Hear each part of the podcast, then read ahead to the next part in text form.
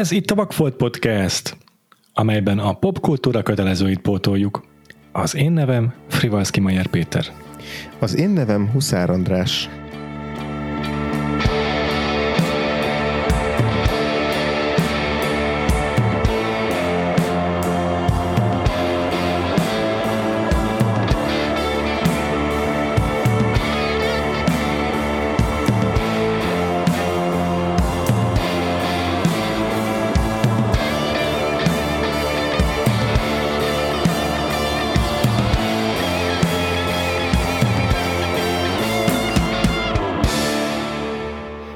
Folytatjuk a Nagy Vakfoltok évadját, és elérkeztünk egy olyan blokkhoz, amely egy egyetlen filmből álló blokk, ez a karácsonyi blokkunk, így az ünnepekhez közeledve, és egy rendkívül fajsúlyos, meghatározó, kulcsfontosságú, kulturálisan jel- jelentős karácsonyi filmet fogunk végre bepótolni, így a podcastnak a már Isten tudja, hanyadik évadjában, túl sokadik évadjában, de végre jutottunk odáig, hogy megnézzük a, az It's a Wonderful Life-ot, vagyis a mi a címe? Magyar? Na, ezt jól nem készültem fel. Mi a az élet címe? csoda szép.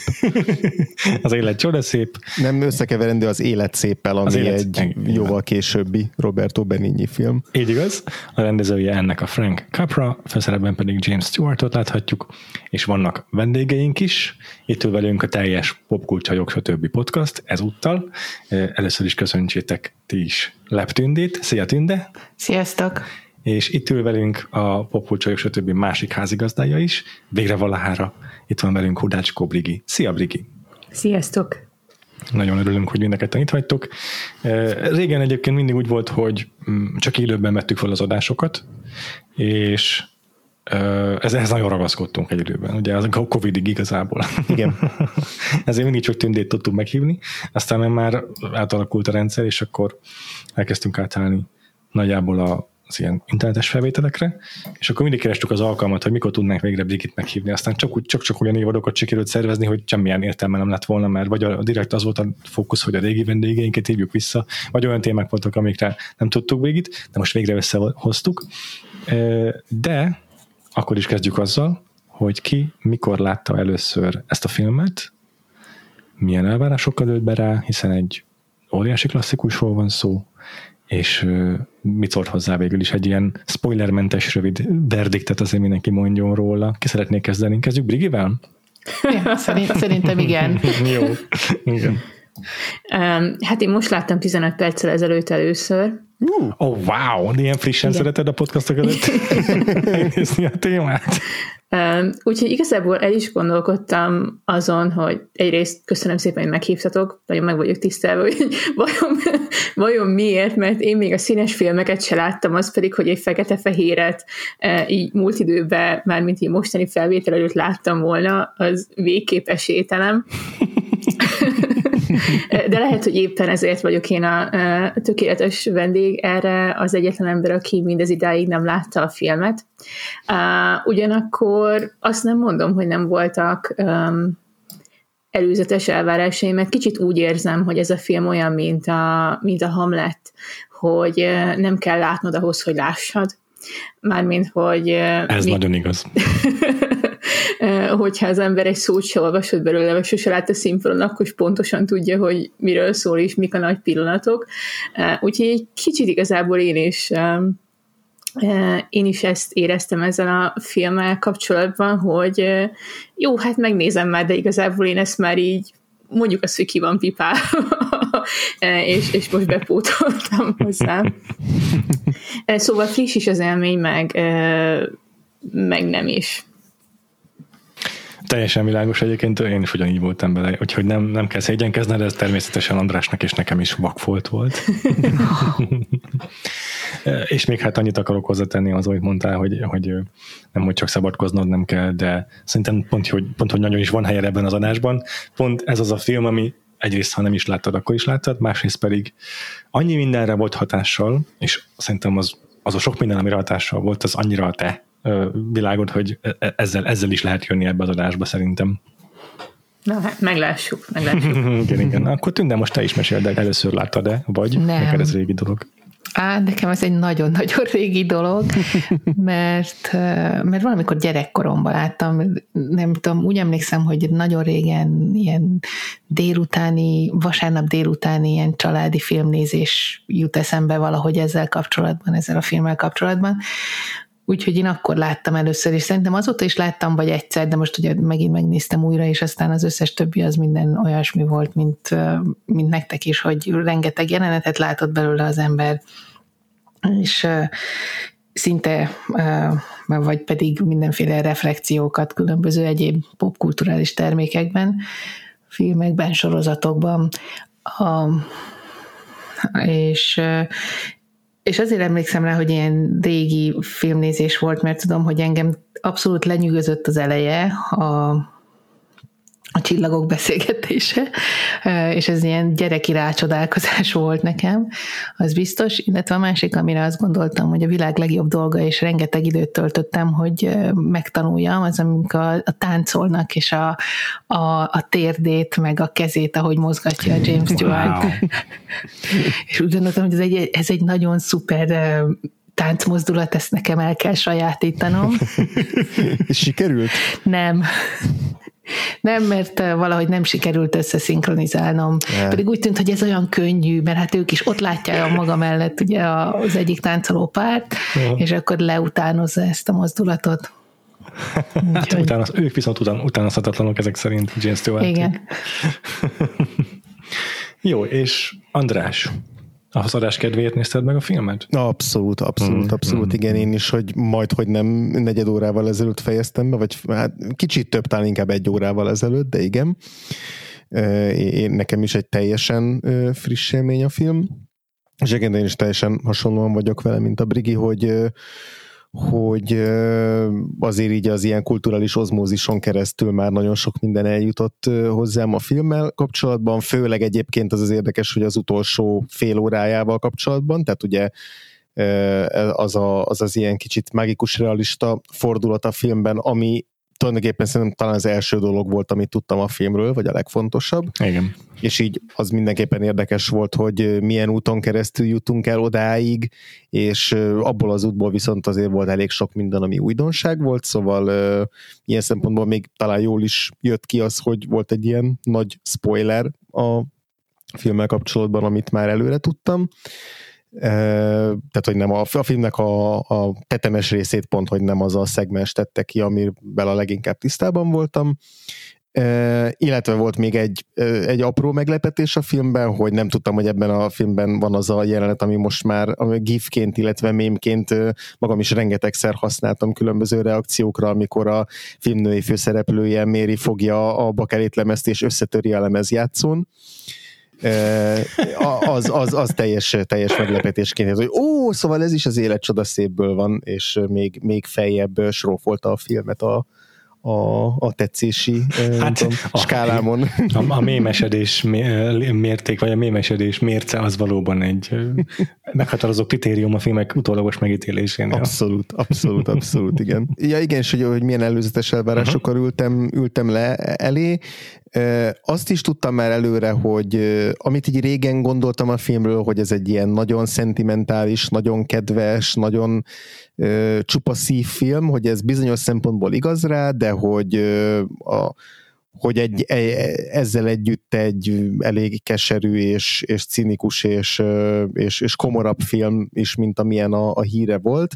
Tehát én eleve ezekkel az elvárásokkal ültem le elé, és így igazából nagyon nagy meglepetések nem értek, de hogy nagyon tényleg élvezettel néztem ezt a, vagy élvezettel tapasztaltam meg ezt a kettőségét a filmnek, hogy tényleg egyszerre nagyon, nagyon szívhez szóló, nagyon megható helyenként, tényleg szentimentális is, de ugyanakkor pedig egy, egy, egy kifejezetten keserű valóságban van mindez ágyazva, és, és mindez az érzelem, meg mindez a, az a, az a, a szentimentalizmus, amit, amit, ami, amilyen hangjegyeket megpendít ez a film, az mind olyan szereplőkkel történik, meg egy olyan, olyan világban, ami, ami egy meglehetősen nehéz és sok-sok teherrel teli világ, de erről majd úgy is beszélünk még bővebben. Hát én is először láttam, természetesen, és tényleg ez, ez egy olyan, az egy olyan hatalmas restancia, hogy ha nem döngölik az embernek a fejébe évente háromszor, hogy ezt a filmet, ezt mindenki látta, akkor egyszer se, mert hogy ez minden sorozatban, főleg szitkomokban, de még filmekben is állandóan szembe jön ez a hivatkozási alap, ezt feldolgozzák, utalnak rá, még olyankor is utalnak rá, amikor nem is tudok róla, szóval tényleg állandóan, és most már tud nagyon-nagyon régóta szerettem volna bepótolni, csak nekem nincsenek ilyen karácsonyi szezonjaim, amikor karácsony között én karácsonyi filmeket nézek, témájukat tekintve, mert hogy olyankor szoktuk most már jó pár éve felvenni a top listás adásokat, úgyhogy ilyenkor az őrült pótolom az évnek a legfontosabb filmjeit, úgyhogy nincs idő különösen karácsonyi filmeket nézni. Igen. Mm, de most végre, végre adott ott egy, egy, egy, egy apropója ennek, hogy az évadunkban adott egy hely, itt a december végén, amikor nem akarunk már új blogba belekezdeni, hogy takarültem neki, és hát nem is csalódtam. Én szentimentálisabb filmre számítottam, szóval valahol hasonló mm, az élményem, mint Andrásnak, és nagyon örülök neki, hogy, hogy ennyire magával tudott ragadni ez, ez a film. Tökre el tudom képzelni egyébként egy, egy főleg egy modern kori nézőről, hogy tudjátok, biztos nektek is rengeteg ismerősötök van, akik úgy nem tudnak filmet nézni, ezt most ilyen csúnyán mondom, de arra gondolok, hogy nem élik bele magukat annyira egy film történetébe, valahogy nem kapja el őket a gipszi soha, hanem ilyen külső szemlélőként figyelik a filmeket, és így tökre tudom azt képzelni, hogy egy modern nézőnek ez a film ez ilyen baromságnak tűnik, meg hogy szentimentális. De igazából, ha egy sikerül magával ragadnia, hagyod magad, hogy a film elkapjon, akkor meg olyan megható és olyan szép is, és csomószor írtam rajta. Ez, ez érdekes egyébként, hogy hogy nekünk ez azért így most tündét leszámítva kollektíven kimaradt ez a film, és hogy bármennyire is úgy gondoljuk, hogy ez az a film, amit tényleg mindenki látott, ez Magyarországon talán mhm. kevésbé van így valóban, mint, mint mondjuk az Egyesült Államokban, mert hogy nálunk azért szerintem a, az, ilyen, az ilyen állandó kötelező karácsonyi filmek, azok inkább voltak areszkesetek betörők, vagy később a, a Love Actually későbbi generációknak. Tehát, hogy nálunk is voltak az ilyen alap karácsonyi filmek, de, de hogy a, az élet csoda Nem, nem említed a Bud Spencer és Terence Hill filmeket? Bunyó karácsony? jogos, jogos, jogos, igen. Add le a, az élet a állampolgárságodat a határon kerül. De Igen. hogy mivel nálunk nem vetítette ezt mondjuk úgy a, a, a mondjuk az M1 vagy a Duna TV olyan rendszerességgel, mint a TNT vagy a, vagy a TCM vagy, vagy más, más csatornák, mondjuk a, a 70-es évektől kezdve a, a, az Egyesült Államokban, majd nyilván beszélünk a film utóéletéről hosszabban, de vagy adás későbbi részében, de hogy, de hogy, hogy az amerikai családoknál tényleg ez egy ilyen nagyon meghatározó dolog volt, és én, én nem emlékszem, hogy nálunk kulturálisan ennyire meghatározó lett volna az It's a Wonderful Life. Nyilván egyébként azért tudtunk róla, meg hallottunk róla nagyon sokat, de hogy talán ez lehet egy ilyen kis mentség számunkra. Hát igen, igen, mert ugye Amerikában így a 70-es évektől a 90-es évekig mindig ez ment így a hálaadástól karácsonyig, azt hiszem egy csomó adón szinte állandóan. Szerintem érdemes erről beszélni, hogy miért is. Igen. Történt ez így, mert hogy ugye nem váltották meg 28 év után ugye a copyrightot, elfelejtették, vagy valami ilyesmi, és akkor így tök olcsón jutott hozzá bármelyik tévéadó, hogy leadhassák a filmet. És ezért aztán még a PBS is le tudta vetíteni, ugye, akiknek ugye amúgy nincsen pénzük mert nem áll. De ez, ez így a, a világ iróniája, hogy pontosan ez az a film, ami arról szól, hogy ne legyél olyan nagyon kapitalista, csak egy egészen picit legyél kapitalista. Ennek a népszerűségének az oka az, hogy olcsón lehetett hozzájutni. Igen. Komolyan. Igen. Igen. Igen. És ugye így 70, 74-től 90, nem is tudom, 93-ig, vagy 94-ig, amikor igen, visszavették igen. A, a jogokat, addig, addig ez ilyen olcsó Igen. műsor volt. Úgyhogy ezzel, ez, azért ők ezzel nőttek föl. Tekinthetjük úgy is, Brigi, hogy, hogy nem, a, nem a kapzsiság, hogy az olcsó filmet vetítjük állandóan, hanem a szereleti jogtulajnak a nagy lelkűsége, hogy lemondok a szerzői jogomról, hogy minél oh. több ember nézhesse meg. Oh.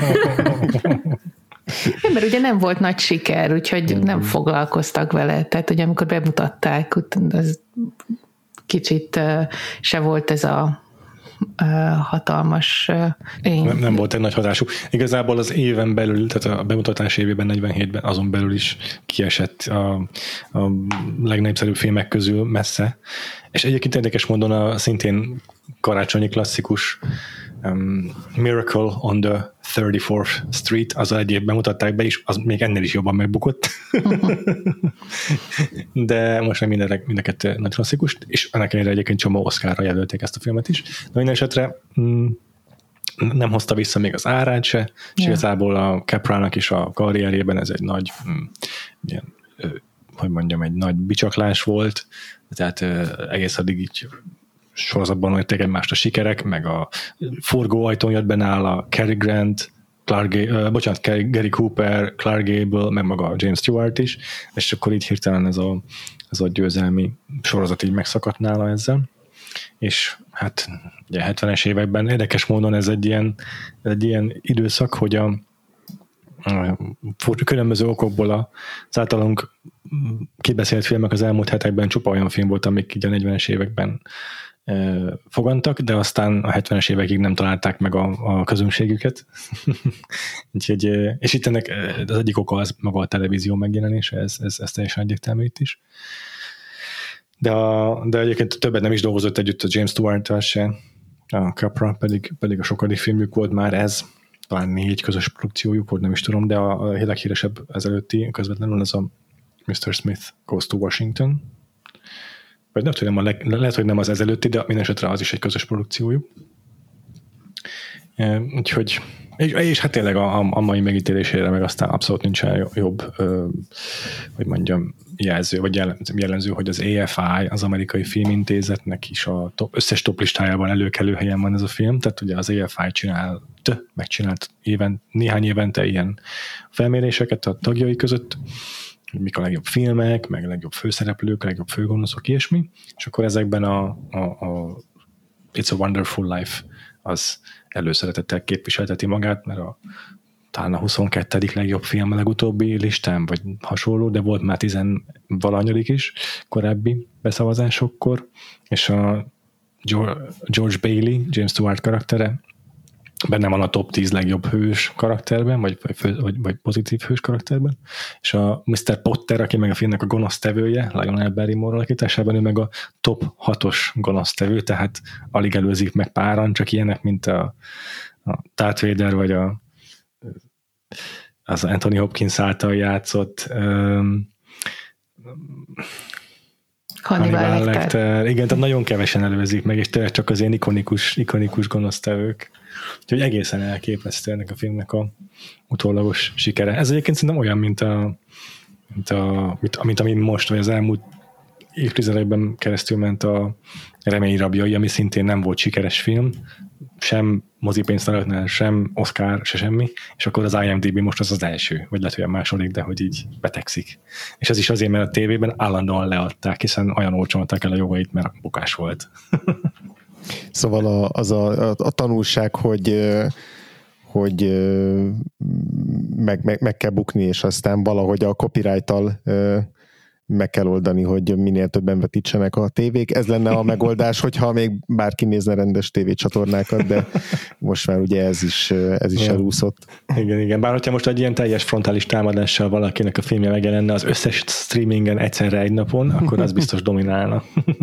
Picit összefoglaljuk a történetét? Ö, szerintem lehet, igen. Még amit így előtte ilyen kontextusként azért még gyorsan hozzátennék, hogy igen, ez az egyik ilyen, ilyen fontos elem, amit mondtál te is, Péter. A, a, a másik az, hogy ugye 1946-ban járunk, és hogy, hogy ugye egy évvel a második világháború befejezése után, 46 decemberében mutatták be ilyen korlátozott számú moziban, és aztán 47 januárjában pedig milyen szélesebb moziközönség előtt is, tehát ez, ez a 46-47 a film bemutatója, és hogy tényleg a második világháború után járunk nem sokkal, és ez Frank Capránál is nagyon fontos, mert ő is egyike volt azoknak a, az amerikai rendezőknek, akik a háború éveit ilyen háborús kampányfilmek, propagandafilmeknek a készítésével töltötték, illetve James Stewart is aktívan részt vett a, a, a második világháborúban.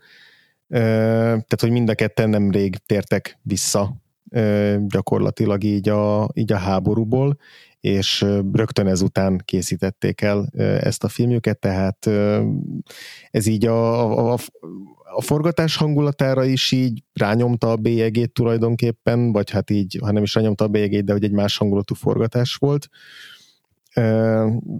és, és így az ő visszatérésük is ezért is volt a, a, a filmnek a, a, a bukása annyira meg, meghatározó, mert hogy nem csak arról volt szó, hogy nem tudom, kiestek pár évre a Pixisből, mert nem tudom, volt egy rosszabb filmjük korábban, hanem, hanem a háborúból visszatérve próbáltak valamit alkotni közösen, ami, ami így tükrözi így részben azt is, amit ők, ők átéltek, részben azt, hogy, hogy az egész Egyesült Államok éppen milyen, milyen állapotban van, így a, a társadalom éppen hogyan próbálja újra felépíteni magát, újra megtalálni az identitását, és azért ezek mind jelentősen jelentősen a, a film cselekményének is a, a, a részét képezik.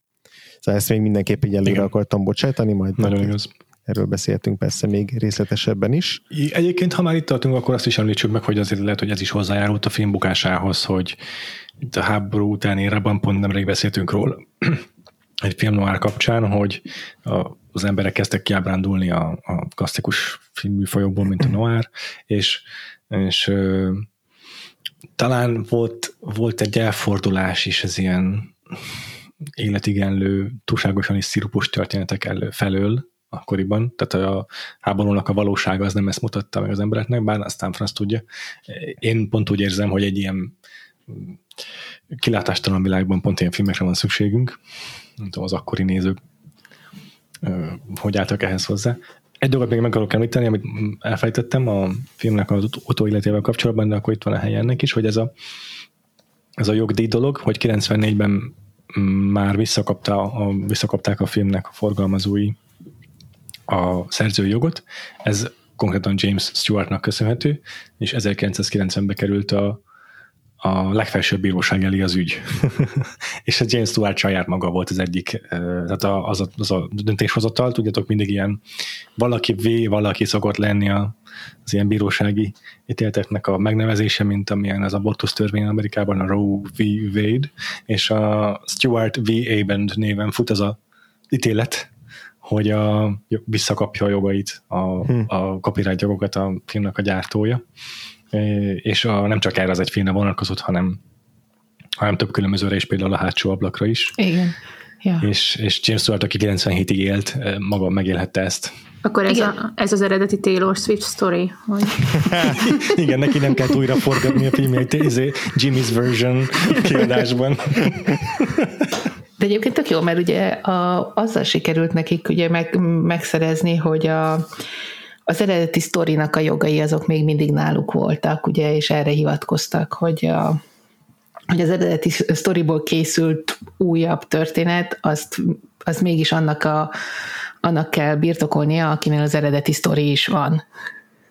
Uh-huh, uh-huh, Mert ugye uh-huh. ez egy kis novellából született, ami egyébként szintén nem volt sikeres, mert a, azt nem tudom, hogy ezt tudjátok-e, hogy a, aki írta, ez a Philip Van Doren Stern, ilyen novellákat, újságíró volt, és megírta ezt a történetet egy férfiről, aki ugye öngyilkos akar lenni, és akkor jön egy angyal, és megmutatja neki, hogy ha nem meg se született volna, akkor milyen rossz lenne az élet, és senki nem akarta ezt kinyomtatni neki, úgyhogy ő megírta, és ilyen magánkiadásba kiadta, és ilyen karácsonyi ajándékként küldözgette a családjának wow. a családban, meg Aztán az ismerősöknek, nem tudom, ilyen száz vagy száz hány darabot csinált, Aztán és aztán ez valahogy eljutott az egyik hollywoodi uh, emberkéhez, aki megvette a jogait.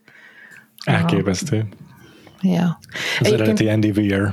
Igen, és uh, egyébként ez egy ilyen kis rövid 50, 50 oldalas vagy mennyi um, kis novella. Magyarul is megjelent egyébként pár éve egy, uh, egy ilyen gyűjteményes kötetben, amiben ilyen karácsonyi történetek vannak. Úgyhogy magyarul is olvasható. Ez a legnagyobb ajándék és más klasszikus karácsonyi történetek, mert igazából ennek az eredeti címe az volt, hogy a legnagyobb ajándék, uh-huh, Greatest uh-huh. Gift. Uh-huh. És te el is olvastad ezt a novellát? Igen, igen, elolvastam. Tényleg nagyon uh-huh. rövid, és ilyen sokkal alap tehát nincsen benne az, hogy miért akarja eldobni az életét, vagy uh-huh. ilyesmi, és a két a, csak a, a szüleivel, meg a feleségével találkozik, akiknek uh-huh. egészen másképpen alakul az élete uh, nélküle.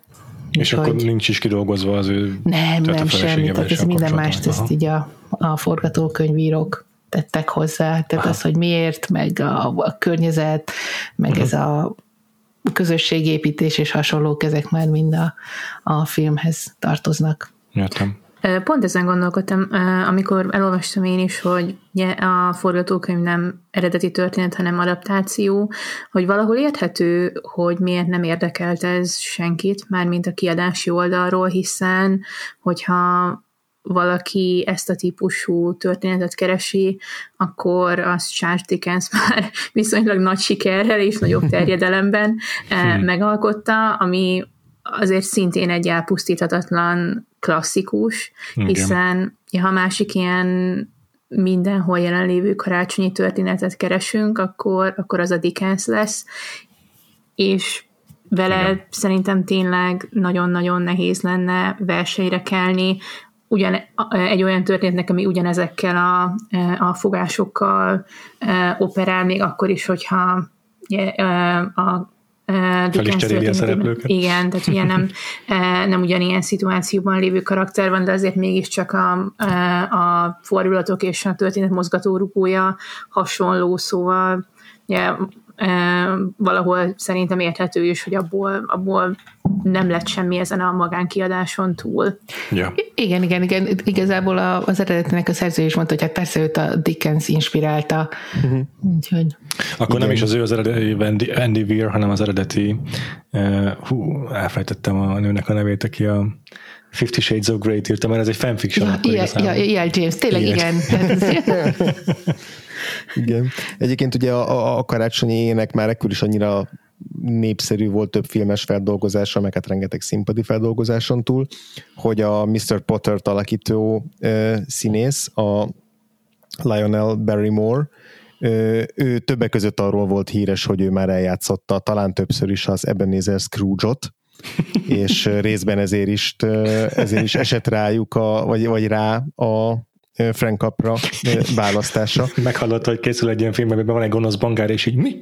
Igen. igen Szükségetek igen. van rá? Igen, nem is csak filmmel lehet, hogy nem is játszotta el, de hogy, de hogy Rádió. rádióban, rádió műsorban évente, ugye évente leadták a, a karácsonyi éneket, és így több, mint, több évtizeden keresztül minden évben Lionel Barrymore volt Ebenezer Scrooge, tehát hogy ténylegesen egész Amerika fülében az ő, ő hangján szólalt meg ez a klasszikus karakter, aki aki ugye nincs egy az egyben a, az, az életcsoda szépben, de hogy igen, kicsit így kifordítva azért, azért felismerhető ja. ihlet, ihletésként vagy inspirációként. Ja. És akkor itt jegyzem meg gyorsan, mert nem hiszem, hogy lesz több szó magáról, Lionel Barrymore-ról, hogy ő a Drew-nak a nagy-nagy bátyja, vagy hogy mondjam, milyen déd nagy bátyja, nem tudom pontosan a elnevezését, de Great Uncle, azt hiszem. Hmm. Igen, igen, ez az a, az a család. Ja. ez a Barrymore család. Ja, még miatt izé a, a, nem tudom, akkor most menjünk bele a történetbe, kicsit összefoglalja valaki? Szeretné valaki? Az azért túl komplikált. Ja, nem, szerintem nem olyan komplikált.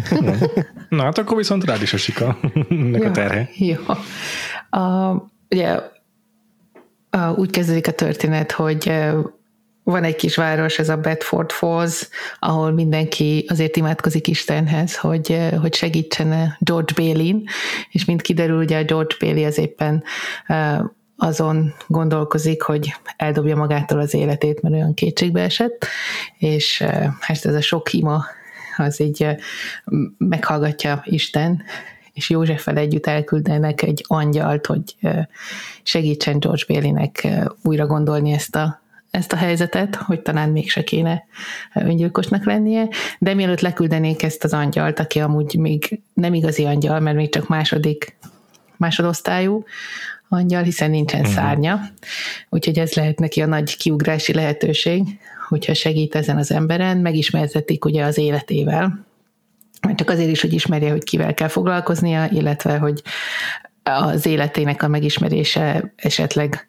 ad neki ötletet, hogy hogyan tudja megmenteni a, a George Bailey-t. És ugye kiderül, hogy a George Bailey akkor ebben a kisvárosban nőtt fel, um, és igazából nem is ment el sehova, bár világ életében arról álmodozott, hogy, hogy szeretne utazni, de mindenféle körülmények aztán arra kényszerítették, hogy ne menjen el, ki se tegye a lábát a, ebből a városból, még nászútra se tudott elmenni. És, és ahogy végigmegyünk az életén, hogy kiderül, hogy egy csomó mindennel foglalkozott, gyerekkorától kezdve dolgozott, a, megörökölte a családi üzletet, ami egy ilyen, hát ezt nem értettem teljesen. Hát kis, ilyen kis magán kézben lévő bank igazából. Lényeg az, hogy hiteleket hitelező adna. cég, igen. Ilyen igen, kis igen. hitelező De cég, közben igen. építkezik is, Építkező, tehát, hogy igen. ez a Igen. building and loans. Igen. Ö, Hát ja, A, a, nevezzük úgyhogy- pénzintézetnek. Pénz, valami kis pénz, Jó, pénzintézet, igen, ami mindig is uh, így a bögyében volt a, a város nagy üzletemberének, ugye a Mr. Potternek, és ő megpróbálta többször is bedönteni ezt a kis uh, üzletet, de a, először a George-nak az apja, aztán ugye amikor átvette az üzletet, akkor utána George is egész kemény ellenfélnek bizonyult, és nem sikerült bedönteni ezt a vállalkozást. És akkor pont elérkezünk ahhoz a karácsonyhoz, amikor mégis megtörténik az, hogy hogy elveszítenek 8000 dollárt, amit be kellett volna tenni a bankba, és eltűnik 8000 dollár, és ugye ez hatalmas pénz, tehát ki lehet számolni, hogy ez mennyi lenne mostani árfolyamon. Ja, biztos, hogy milliós nagyságrend, nem? Igen, valószínű. Vagy hát nem is milliós, de ilyen pár, pár százezer biztos, Ja. ja. ami, ami azért egy ilyen intézetnél egy eléggé fontos összeg, és, és hát úgy tűnik, hogy ugye, hogyha ez a hiány ez előkerül, vagy hát kiderül, hogy ez hiány, akkor természetesen a George az, akinek feles, felelnie kell azért, hogy hol van ez a pénz, ami, ami eltűnt. De persze mi a nézők tudjuk, hogy az a pénz nem eltűnt, hanem valóban a George-nak a nagybátyja, aki nem értem, hogy miért dolgozik ott a bank körül, mert soha nem hozott még jó, jó döntéseket. Tehát akkor sem, amikor jön a válság, és akkor bezárja az üzletet, mert, mert a, hogyha egy válság közepén bezárja az ember az üzletet, az pont, hogy nem kelt nagy bizalmat az emberekben, ugye? Erre is van egy ilyen jelenet, meg hát itt is elhányja a pénzt, amit nem tudom, x évig mindig bervitt a, a, a bankba rendszeresen, és most mégis egyszer sikerül neki a nagy izgalmában elhánynia. És, és ez az, ami elvezeti ahhoz a George-ot, hogy, hogy kikössön egy hídon, hogy esetleg beleugorjon a vízbe, és ha más nem, akkor a családja az életbiztosításával jól fog járni. És akkor ide érkezik meg az angyal, a Clarence, és, és megpróbálja rávenni a George-ot, hogy gondolja végig ezt az egészet, és méghozzá azzal, hogy, hogy a George azt mondja, hogy nincs értelme az életének, meg sokkal jobban járnának az emberek, hogyha ő meg se született volna, hogy egy, bemutatja neki, hogy milyen lenne, hogyha ő meg se született volna. Hogy hány embernek az életét érintette meg ő az elmúlt években, évtizedekben, és, és hogy ezek milyen nagy változásokat hoztak mind a város, mind az egyéneknek az életében. Úgyhogy van ez a körülbelül amiről mindenki azt hitte, hogy az egész film erről szól, de igazából az, az csak az utolsó harmada, olyan 1 óra 40 perc körül kezdődik, ugye a két órás igen, filmből. Igen. Direkt meg is néztem tényleg, hogy 1 óra 38 perckor Aha. kezdődik, és akkor itt van ez a rész, amikor ugye a George vissza elmegy, és, és azt látja, hogy a, a szülei nem ismerik, egyáltalán, hogy az öccse sem él, mert annak idején ő volt az, aki még gyerekkorában megmentette egyszer. A, a feleségéből könyvtáros kisasszony lett. A legrosszabb dolog, a legrosszabb. ami történhet. Nem a legrosszabb, ami történhet, az, hogy szemüveges lett a ja, felesége, azon szörnyűködik el. Igen, és, és már a szemöldökét se szedi. Tehát sminkre se telik neki. Most igazából egy kardigán meg egy macska hiányzott volna hogy, hogy egy könyvtáros sztereotípiákról beszéljünk, tehát ez a, de tényleg ez úgy is van felvezetve, hogy, a, hogy, a, hogy mi történt a feleségemmel, hogy mi van a feleségemmel, és mm. hogy hát azt nem mondhatom el. Igen, hogy eddig mindent, mindent, de ezt nem, ezt nem, ez, ez túl sok lenne. És akkor hát vén kisasszony maradt, és könyvtáros. Igen, az egyik, az egyik negatív pontja a szememben a filmnek ez a könyvtárosoknak az ilyen szörnyű sztereotípjája. Hát igen, igen, meg, meg eleve nyilván az, hogy persze itt nagyon arra van nagyon sarkosan kihegyezve ez az utolsó, nem tudom, fél óra, hogy tény, tényleg, mintha az egész földkerekségnek a, a boldogulása az, az, az, az George Bailey vállán nyugodott volna, és ha ő nincs, akkor, akkor nem tudom, a második világháborút is elvesztik a ja, szövetségesek. Már kb, kb. majd, hogy nem itt, itt tartunk, és hogy igen, ebben, ebben pont, hogy az, hogy a, az a Méri, akit megismertünk, az, az, hogyha nincs a George, akkor ő teljesen egyedül marad, és soha senki mellett nem köt neki, és, és, és úgy marad egyedül, hogy közben boldogtalan, és, és tehát, hogy itt, itt már tényleg minden George Bailey körül forog, ami hát majd beszélünk Mériről, aki szerintem egy szenzációsan jó karakter, és egy pillanatig se gondolom, hogy ha George Bailey nem választja őt, akkor, akkor ilyen, ilyen szomorú sorsra jutott volna. Igen, és akkor természetesen George akkor megérti, hogy, hogy neki, neki élnie kell. Igen. És, és hazasiet, és kiderül, hogy otthon nem csak a családja várja, hanem az egész város összefogott, hogy segítsen neki, és összegyűjtik a pénzt, amire szüksége van. Úgyhogy minden jóra fordul, és Clarence is megkapja ugye a szárnyait, mert, mert segített George-nak, és George már nem akarja el, eldobni az életét. Hm. Igen. Na, én tökre kíváncsi vagyok, hogy ti így érzelmileg hogyan éltétek meg ezt a filmet, mert hogy tényleg itt a végén van egy ilyen óriási nagy happy end, és hogy én itt jöttem rá az utolsó snit kapcsán, én lehet, hogy soha nem láttam Jimmy Stewartot szélesen mosolyogni, mert hogy annyira, wow. annyira váratlan volt így az a, az a hatalmas széles mosoly az arcán a csupa fogakkal de hogy tényleg egy ilyen, egy ilyen könyvfakasztóan boldog happy end van a filmnek a végén, és hogy ez azért tud annyira ütni, vagy nekem azért tudott annyira, annyira tényleg megható működni az a gesztus, amivel a, a Bedford Falls-nak a, a lakói viszonozták az ő az ő áldozatait, mert hogy egész film alatt tényleg ilyen, már-már ilyen szinte nyomasztó módon láthattuk azt, hogy, hogy hányszor kerül olyan döntéshelyzetbe, ahol választania kell a között, hogy ő a saját vágyait, álmait megpróbálja megvalósítani, vagy azt, amire úgy érzi, hogy ő rendeltetett, vagy amire úgy érzi, hogy ő, ő szeretne kipróbálni magát az életben, és hogy minden egyes ilyen alkalommal, amikor lehetősége nyílna erre, akkor történik valami, aminek kapcsán neki meg kell hoznia egy döntést, és, és az a döntés az minden egyes alkalommal az, hogy saját magát háttérbe helyezi a, a többi emberrel a kisvárosnak a boldogulásával, vagy akár a saját családjával szemben. Tehát átveszi az apja üzletét, amikor nincs más, aki ezt megtehetné, nem megy el a, a a mézes hetekre azért, hogy a, az éppen a gazdasági világválságban rombadőlő embereknek segítsen pénzügyileg, és hogy a, megmentse a cégét a Potterrel szemben, és a többi, és a többi, tehát hogy tényleg minden egyes alkalommal meghozza ezeket a döntéseket, és hogy így kívülről nézve ezek mind úgymond helyes, vagy morálisan helyes, vagy ilyen becsülendő és tiszteletre méltó döntések, de közben azt látjuk, hogy ez így szép lassan felőrli őt, és így jut el arra a pontra, amikor a 45-ös karácsonynál már kiábál a családjával, és, és teljesen ki van borulva, és,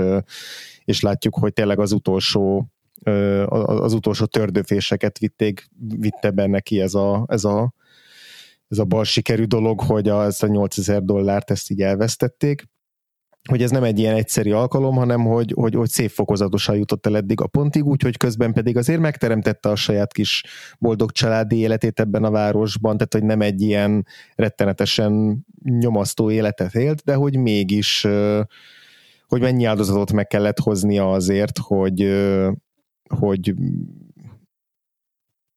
hogy a környezete az megőrizze azt, hát, ami... Hogy azt, azt, azt a kevés boldogulást, amit, am, am, amit ő, ő megadhatott nekik, vagy amire neki lehetősége volt, hogy mások életet egy picit jobbá tegye, ezt, ezt ő megtette. És hogy szerintem ezért ilyen nagyon-nagyon szép a film vége, és nagyon tényleg idealista, vagy nevezhetjük szentimentálisnak is, de hogy akkor is nagyon szép az, hogy az a gondolat, hogy a jó tett elnyeri a jutalmát, és, és, hogy, és hogy viszonozzák neki ezt a, ezt a sok önfeláldozást. Igazából bennem ez volt az, ami, ami némileg vegyes érzéseket is keltett, mert mert ugye valóban, ahogy te is mondtad, a George-nak sorozatosan olyan döntéseket kell hozni, ami miatt a saját vágyait háttérbe szorítja. Tehát ahogy ugye a film elején őt megismerjük az ő álmaiból, hogy egyetemre járjon, hogy olyan munkája legyen, amit, amit saját magának választ, hogy láthassa a világot, abból semmi nem valósul meg. Tehát, hogy ő, ő mindig a, valaki másnak az életét éli, és bár nyilvánvalóan ez nem egy olyan rossz élet a végére, de azért ebből az elején semmit nem választott volna magának. És ami engem egy kicsit zavart, az az, hogy, hogy pont az ilyen arcok miatt, mint a nagybácsi és hasonlók, nagyon sokszor úgy tűnik, hogy nem is azért nem működne ez az egész város a George nélkül, mert mert hogy ő annyira kulcs szereplő az eseményekben, bár nyilvánvalóan az, hanem azért, mert mindenki más annyira szerencsétlen. Tehát, hogy a George az ezer százalékot teljesít, míg mindenki más meg olyan 5% körül mozog, és hmm. az egész városnak a teljesítményét szerencsétlen George-nak kell a, a hátán vinnie. E, és itt még igazából vissza akarok kapcsolódni egy, egy nagyon marginális uh, dologhoz, amit, uh, amit a bank kapcsán említettetek korábban, csak akkor nem akartam beleszólni. Ugye ez a, e, én ezt a típusú bankot brit kontextusból ismerem, mert ez a Building Society, ami um, ami ugye itt a családi bank, ez ilyen tipikusan uh, brit uh, intézmény, meg ugye a a Ausztráliában, Új-Zélandon, meg hasonló helyeken működött ez sokáig, illetve még működik is, és ugye ennek éppen az a lényege, hogy nem ilyen nagy franchise bankok, hanem ezek mindig a kis helyi közösségre koncentrálódnak, és ugye egyrészt takarékbankként működnek, és abból, amit, amit a takarékba beszednek, abból jelzálók hiteleket nyújtanak. Tehát amit ugye látunk is a filmben, hogy, hogy ezt a Bailey parkot azt hiszem ilyen Béli Parknak hívják, hogy abban házakat építenek, mm-hmm. tehát hogy, hogy szerintem ez ugye nagyon ilyen hát legalábbis ugye azoknak a, a, az amerikai nézőknek, ez egy ilyen nagyon egyértelmű utalás arra, hogy mennyire ők így a közösség szívemet, hogy szó szerint az ilyen um, intézmények nélkül, mint ezek az icipici uh, takarékbankok, nem működne a közösség meg, hogy ugye nem, nem kellenek ide az ilyen nagy uh, vadkapitalisták, mint a Potter, akik ugye csak kizsákmányolják az embereket, és így tovább, hanem ugye az, ez, a, ez a közösségnek a, a motorja, ami mindenkinek segít, és hogy tényleg a, a mindenki érintett benne, hiszen ahogy látjuk is a végén, ugye mindenki náluk tartja a pénzét, illetve ők azok, akik valóban lehetővé teszik azt, hogy mondjuk ne egy ilyen slumlordtól kelljen bérelni a lakást, mint a Potter, mert ugye ez is kiderül, hogy ő a mellett, hogy, uh-huh. eh, hogy, hogy mindent is üzemeltet a városban, még eh, drágán rossz minőségű lakhatást is biztosít annak, akinek nincsen más választása. Tehát, hogy egyrészt ez egy ilyen, egy ilyen nagyon, nagyon szép eh, motivum benne, másrészt meg ez mm, oké, okay, oké, okay. tehát hogy e, értem én, hogy a George mindenkinek a, a segítője, de azért mindenki más is dolgozhat a saját életén. Ja, igen, tényleg a, a Planet Money-nak volt egy adása, ezt meghallgattam, mert hogy elmagyarázzák ezt a ezt a Building Society-t, és tényleg ők is azt mondták, hogy csak én annyira nem értettem így se ezt a, ezt a gazdasági dolgot, hogy meg a bankost, hogy, hogy tényleg ez a, az angoloktól származik ez a rendszer. De egyébként nagyon jó pofa, ugye, amikor a, amikor azon, hogy milyen lenne az élete, ugye, hogy mennyire más lenne a város is, mert eleve ugye nem is Bedford Falls-nak hívnák, hanem Pottersville-nek, és, és kicsit olyan kicsit olyan, mint a Bedford Falls, az ilyen idillikus kisváros, ugye, a Pottersville az meg tele van ugye éjszakai klubokkal, meg ugye ez a nehéz rossz lakhatás, lakhatás van benne, ugye drágán szarhelyen lehet lakni. Kicsit olyan, olyan, mint a, a, a van ez a a sorozat a Smigadún, és ennek a két évada, hogy az első évada az ugye így ez az Oklahoma, meg ezek a musicalekről szól, a második évad meg ez a sötét, ez a Chicago, meg Sweeney Todd, és akkor ugyanez körülbelül a Bedford Falls, meg a, meg a Pottersville közti különbség is, hogy a Bedford mm. Falls az így az Oklahoma, ahol oké, okay, sokat esik a hó, de amúgy nagyon klassz hely, és akkor meg van a Pottersville, amilyen sötét, és és ez egy netharisnyárban van, ja, és igen. mindenki netharisnyárban jár. igen, igen, igen, igen, igen. Nekem az jutott eszembe a Bedford Fallsról, hogy, hogy What if stars hollow, but in the Great Depression? Tehát, hogy mihez kezdett volna mondjuk Luke vagy Lorelai, hogyha, hogyha bete, napi betevő falatért kellett volna küzdeni, és még a világháború szele is ott lebegett volna fölöttük. De vicces, hogy ugye ez a, a Bedford Falls, tehát hogy a, a, hogy a, forgatás, a forgatás során ez, ez egy ilyen felépített díszlet volt, uh-huh. nem is mhm. tudom hány filmben használták már előtte. Ja.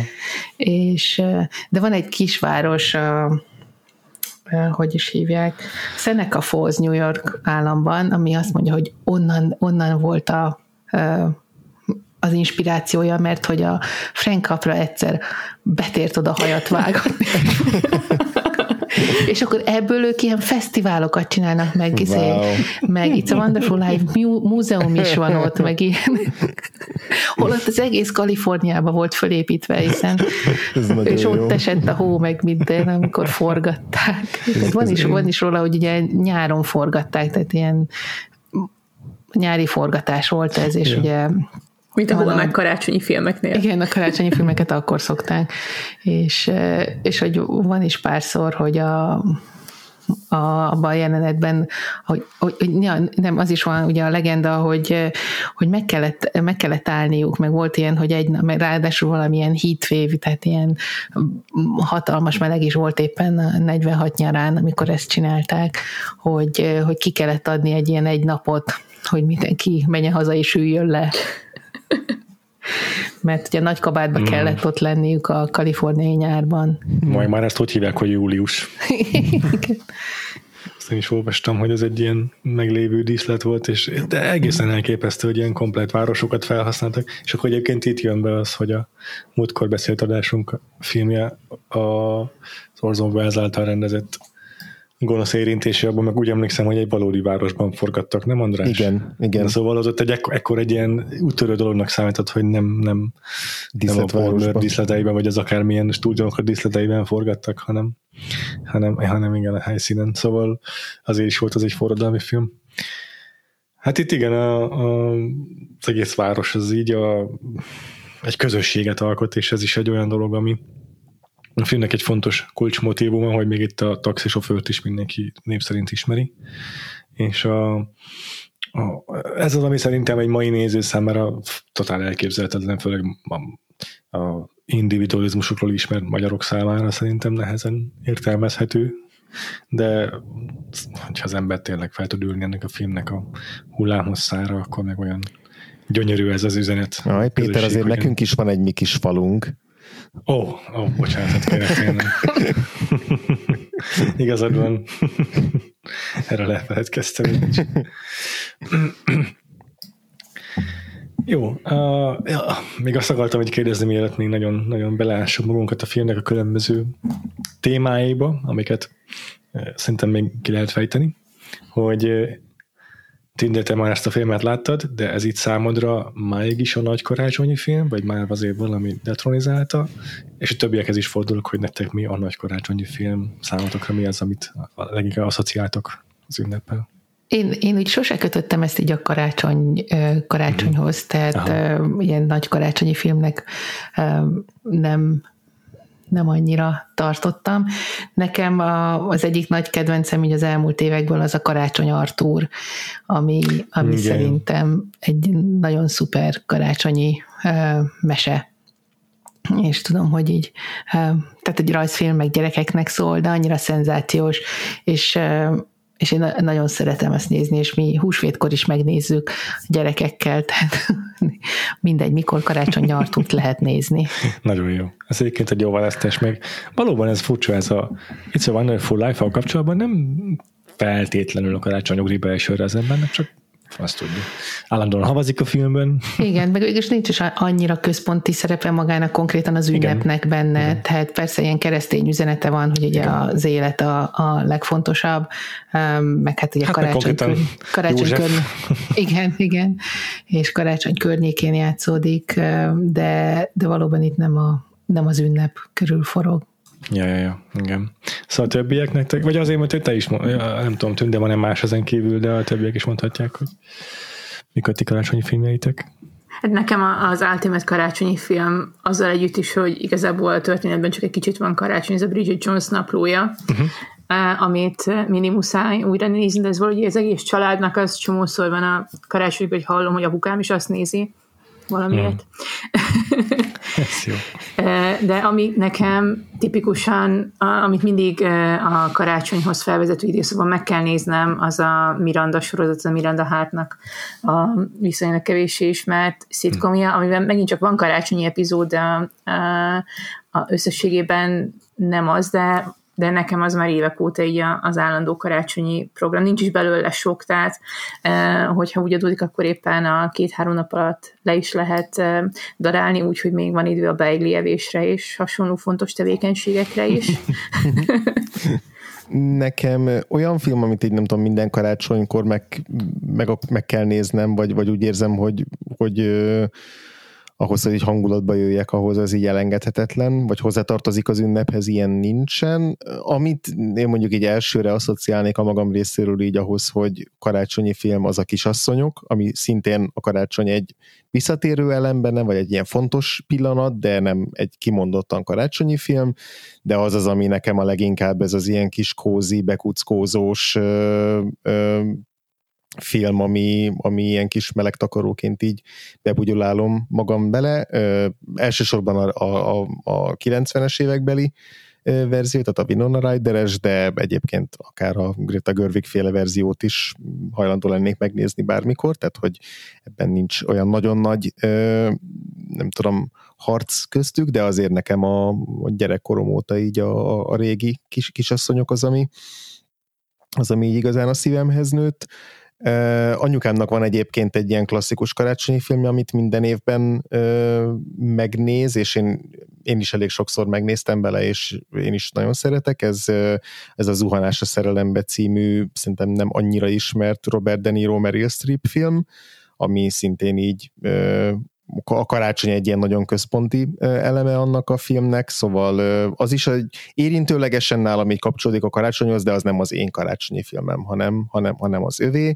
Én csak így a, így, így a így a, nem tudom, az oldalsodrásra ö, csatlakozok rá, és így ö, ö, így azért meg akartam említeni ezt is, mint egy kevéssé ismert példát talán, meg hát gyerekkoromban nyilván a reszkesetek betörök nekem is egy ilyen alapfilm volt, ez felnőtt koromra nem maradt meg, mint egy ilyen karácsonyi staple, e, nem, nem emlékszem mikor láttam utoljára, nagyon-nagyon régen, de azért, azért hazudnék, ha, ha, ha azt mondanám, hogy az nem tartozik hozzá így a karácsony képemhez, ha más nem nosztalgia címén. Hát igen, nekem is azért a Reszkes Ötebetörök az egy ilyen gyerekkori alapélmény, aztán később kamaszkodban meg a Shane Black akciófilmjei voltak a karácsonyi filmek. az így igazából megmaradt, tehát hogyha mm. valami asszociálom ki a filmekre, akkor még mindig ezek a ezek a klasszikus 80-as évek végi 90-es évek Hollywoodi akciófilmek, úgyhogy maradok ezen a vonalon, nem jövök elő mással. Hogyha nagyon karácsonyosat kell mondani, akkor kijátszok egy, egy nem is tudom, egy ilyen a Joker kártyát, hogy volt adásunk a, a karácsonyi lidérsz nyomásról, amit én akkor deklaráltam, hogy szerintem az inkább Halloween film, de akkor most játszom itt is, mert egy karácsonyi a címe is. Na jó, de akkor visszatérve a, az It's a Wonderful Life-ra, nem is tudom, azért a, mindenképpen én szerintem beszélünk a, azokról a történt elemekről, amelyeket a novellához képest hozzáköltöttek kapráig, meg a filmnek a 128 forgatókönyvírója. És akkor a, ezzel kapcsolatban szerintem a, a feleségre is kitérhetünk, meg az egész családi mellékszára, akár a tesójára is, a George apjára. Ezzel egy picit beszéltünk, mert ezek tök jó részei a filmnek. Ez úgy, úgy jutott eszembe, hogy erről kéne beszélni, hogy a Tünde mondta, hogy 1 óra 38-nál kezdődik a filmnek az a része, amiről mindenki megismeri.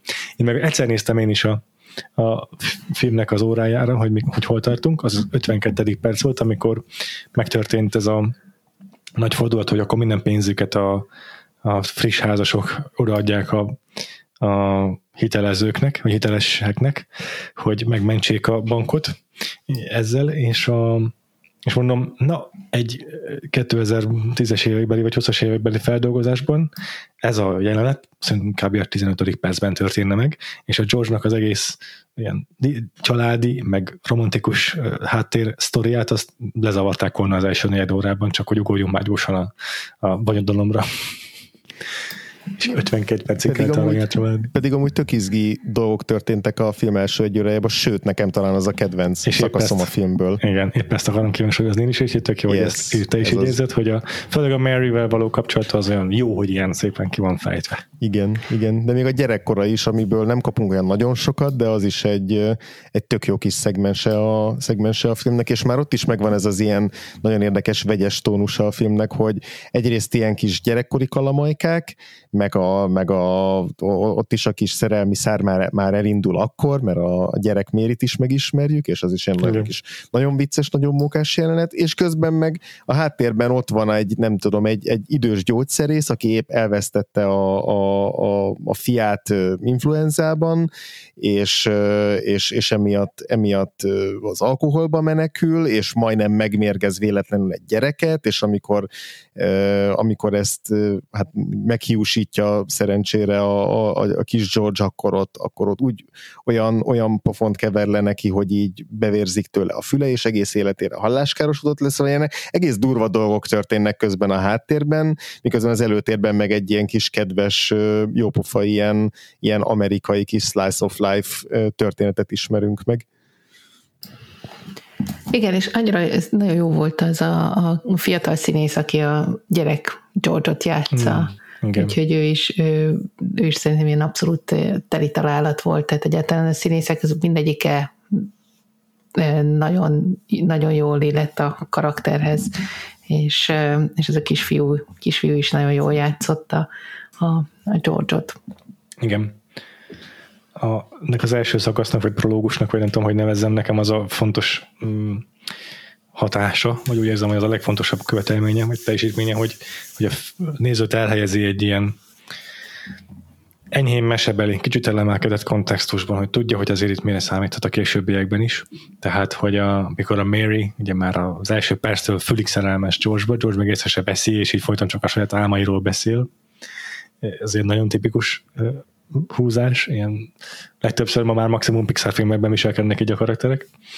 A másik, ami szintén ilyen rajzfilmes humor kategóriába esik a mai néző számára, amikor táncolnak a, a jégen, vagy azon a nem tudom mi az a Hát a, pó- a medence. Ja, a medence fölött ilyen pódiumon. Igen, igen, igen. És akkor, és akkor sem, nem, nem veszik észre, hogy már mindenki abba hagyta a táncot, mert a pódiumot elkezdték szétnyitni a kis uh, csintevők, a, az is tipikusan ilyen, hogy még, még meg is szóladott a, a George, hogy látod, miért annyira jól táncolunk, hogy már csak bennünket nézni. ilyen humor, az annyira aranyos, meg annyira elbűvölő, hogy egy élőszereplős filmtől már, ma már szerintem szogatlan, de nekem nagyon-nagyon bejött, meg nagyon aranyos volt, és ez, ezzel együtt már sokkal könnyebb volt menni utána a filmmel. Igen, igen, és a, a tehát ez igen, tehát a George-nak és a Mary-nek a kapcsolata, ennek az alakulása is, és végül is teljesen jól van fölvezet, fölvezetve, és a, a Mary is mennyire jó karakter, tehát oké, okay, hogy ő majd uh-huh. gyerekkorában elhatározza, hogy majd a Georgehoz fog feleségül menni, de de, de mindezt úgy éri el, a saját jogán éri el, tehát az, hogy, hogy ő mennyire nagyszerű, és és azért szeret bele a, a George, és aztán végül is ugye veszi is feleségül, és boldogan élnek, mert neki a Méri lesz az egyik legfontosabb ember az életében, hiszen azért dönt úgy, hogy mégis életben van akar maradni, hogy nehogy a Mériből könyvtáros legyen. Igen. Igen, ez a könyvtáros, ez nagyon az én bügyömben. Igen, igen, igen ért, érthető. De ezért Nekem... is olyan, olyan fura ez a dolog, hogy ugye a Méri az, aki ahogy kiderül, főiskolára járt, vagy, vagy valamit csinált, mert ugye ő is távol volt, amíg a, a George ott ragadt és gyűjtötte a pénzt a tandíra, illetve utána látjuk, hogy a saját két kezével újítja fel azt a házat, tehát hogy egyáltalán nem ilyen, ilyen nebáncs virágnak, vagy, vagy elesett embernek tűnik, és hogy ezért furcsa abba belegondolni, hogy a, a, a George nélkül igen. ott ragadna a kis szemüvegével igen, igen. a könyvtárban, és, és így két szalmaszállat nem tudnak keresztbe tenni. Igen, nagyon nem, nem passzol egymáshoz ez a, a, a karakter, akit megismerünk, és a, ez a fantázia változat a végén, vagy hát ez a, a, a negatív fantáziába szorult ö, verziója.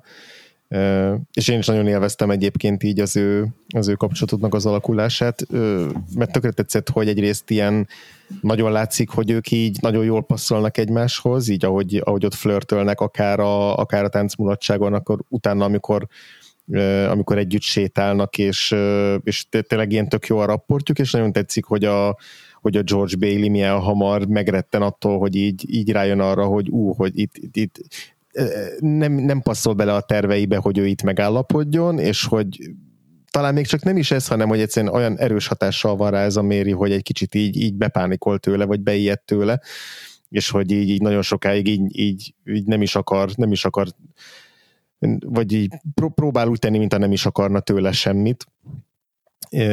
És, és tökre tetszik ez a kis húzavona, ami így, ami, ami így van köztük, és ahogy, ahogy a Méri lereagálja ezeket, tehát a egyik kedvence, amikor így megérkezik a, a vagy beállít a, a Mérinek a, a, az otthonába, és akkor ott van a Mérinek az, a, az anyukája is, és akkor már nem is, pontosan nem emlékszem, hogy mit mond neki a, a, a Mérinek az, a, az anyukája, de így, de így azt válaszolja rá izé a, a a, Méri, hogy ne aggódjon, mi most épp ilyen nagyon hevesen szeretkezünk egymással.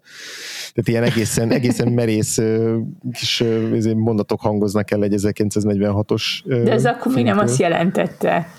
Igen, de, de, de szerintem ott van azért ez a kis, ez a kis subtext mögötte, szóval, hogy ott a én legalábbis úgy érzékeltem, lehet, hogy ez nagyon ilyen modern szemmel, de hogy, de hogy szerintem azért becsempészték ide ezeket a kis ilyen szexuális igen. kis csipkelődéseket így mert, a, mert a mondatok mögé. Az még Mr. Collins is mondja a büszkeség és ítéletbe, hogy, oh.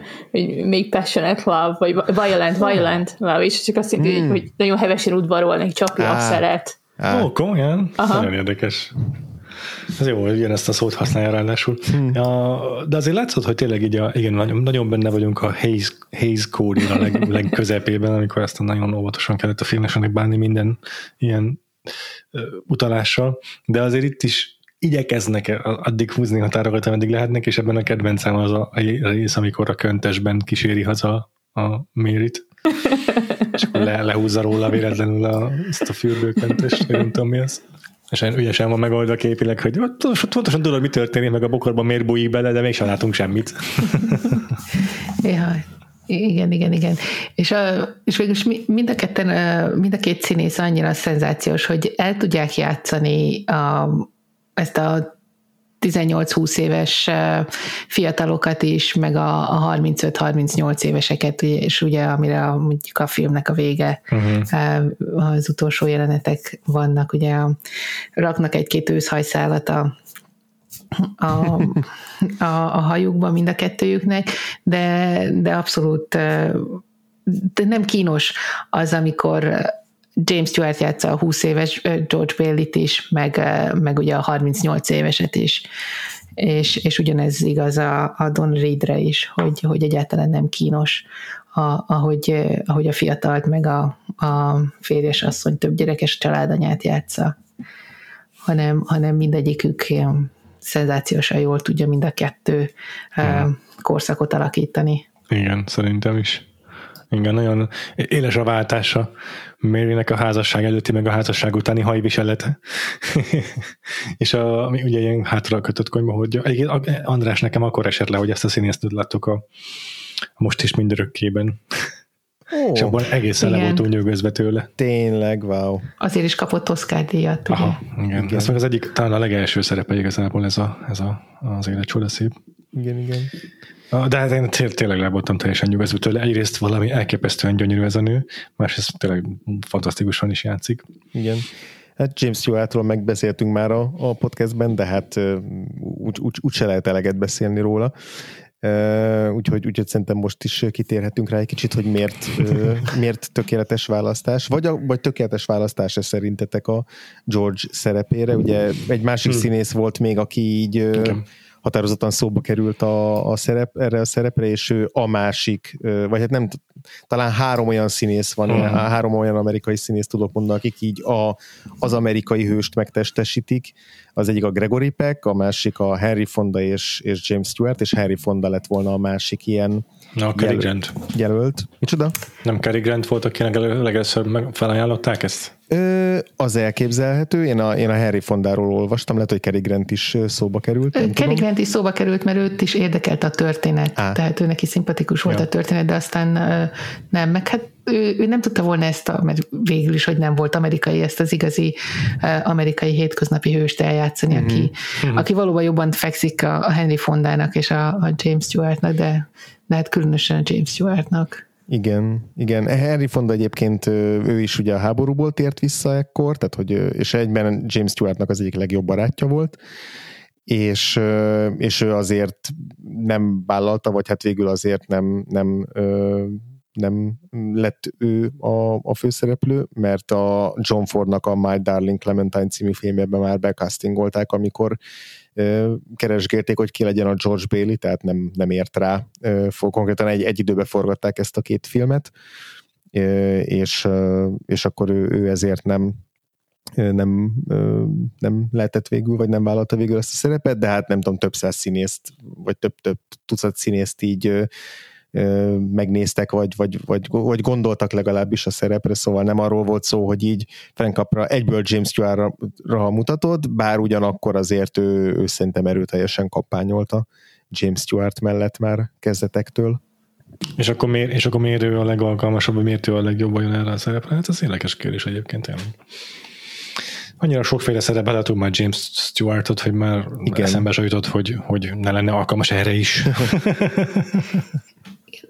Igen, és igazából ugye a háború, a háború előtti szerepei, főleg ugye a kaprával együtt, amit csináltak a Mr. Smith Goes to Washington, az is egy ilyen kicsit hasonló karakter, tehát ez a, az idealista és mindenkinek a jót, mindenkiben a jót feltételező karakter volt, és hiszem annak idején ez volt a, a védjegye, tehát uh-huh. igazából ugye a Hitchcockkal fordult meg egy kicsit, hogy, hogy ah, más lett, a, igen. amit a James Stewart képviselt. Meg hát ez szerintem a kaprával együtt, tehát hogy ők, igen. a kapra is ebben mozgott mindig eléggé egyértelműen hős alkat volt, és aztán ugye a Hitchcock hozta be neki a, azt, hogy ilyen ambivalensé vált inkább, és hmm. érdekessé. Igen. De úgy ugyanakkor meg nem a, a tehát ne, de szerintem a Cary Granthez képest ö, nem annyira, hogy mondjam, ilyen azonnal ö, lehengerlően, nem tudom, vonzó a James Stewart, uh-huh. és, és sokkal inkább egy hétköznapi megjelenésű figura számomra, maga, maga a sztárságával együtt persze, de hogy szerintem pont ettől működik sokkal jobban ebben a szerepben, hogy sokkal Igen. inkább letor fogad, mint átlagember. James Stewart mindig van egy ilyen kis esetlenség, már csak így a nyakig mm. méretei, meg, meg alkata miatt is, meg így a így a, az, az egész modorában van egy ilyen egyszerűen kisfiúság, egy ilyen esetlenség, és szerintem ez az, egyetértek, hogy szerintem is ez az, ami, ami ott egy picit mássá teszi, mint akár egy Henry Fonda, vagy egy Cary Grant, akik, akik uh-huh. vagy maszkulinabbak, vagy ilyen, mármint ah, ilyen tradicionálisan igen. maszkulinabb színészek, vagy ilyen, ilyen, ilyen, ilyen komolyabb, tiszteletre méltóbb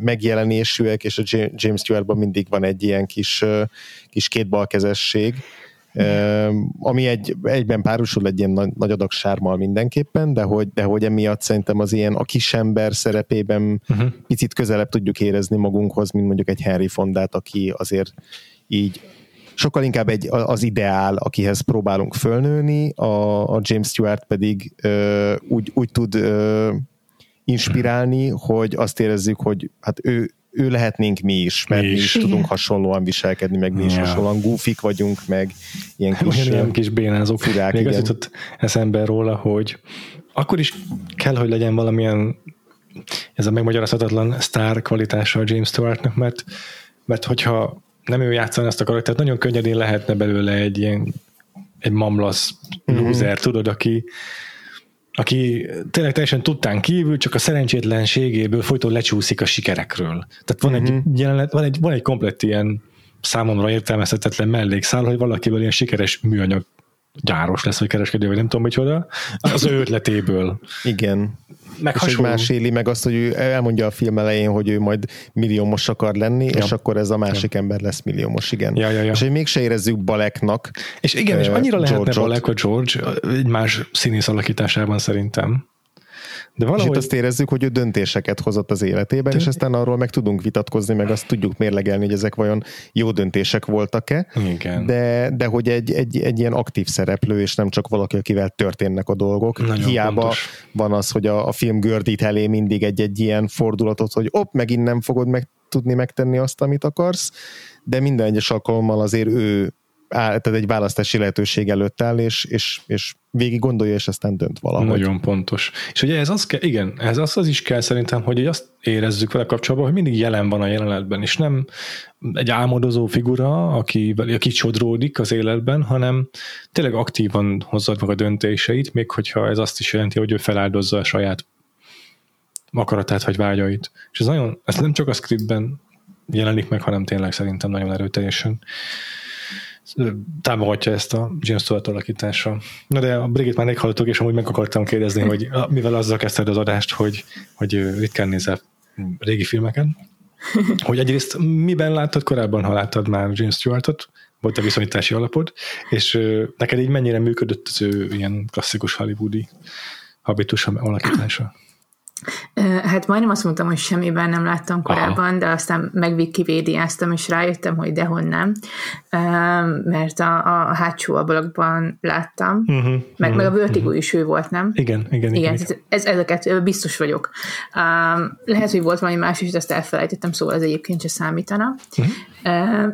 És hát ugye ezért ez mind a kettő, mert mint ugye a hátsó ablak, meg a Vertigo is meglehetősen másfajta karakterek, és nekem nagyon érdekes volt, ugye arra reflektálva, hogy most közvetlenül előtte mondhatok, hogy nekem kicsit olyan, mint a ez ilyen meredek párhuzam, de mint Antigoni, mert hogy ugye amit dönt ebben a filmben a, a George, az, az nekem úgy tűnik, hogy mind, mind azért teszi, mert hogy őt egy ilyen nagyon erős erkölcsi érzék vezeti, és, és hogy hogy azért egészen a 1 óra 40 percig nem látjuk azt, hogy őt ezek a, az áldozatok igazán megtörnék. Tehát, hogy ezt így ő így mindig valahogy el tudja könyvelni magának, hogy ezt az áldozatot meg kell hozni, mert hogy ez a jó döntés, ez az erkölcsös dolog, ez, szol, ez szolgálja a, a közösségnek, vagy valaki másnak, a családnak, stb.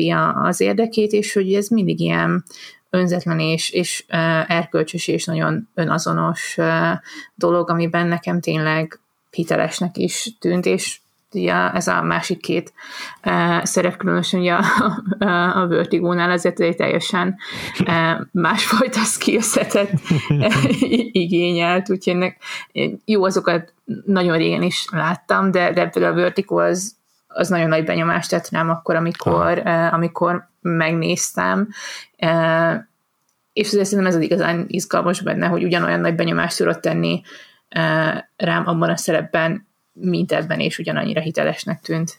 Úgyhogy veletek ellentétben is semmit nem tudok róla. Én amikor néztem ezt a filmet, és ez már nem az első alkalom, hogy ezt élem meg a James stewart kapcsolatban, főleg az arc berendezése, meg a, ahogyan a szemei állnak, hogy a franc tudja pontosan ezt, de mind, ez erről a kettőről nekem egy csomószor beugrott a Ryan Gosling.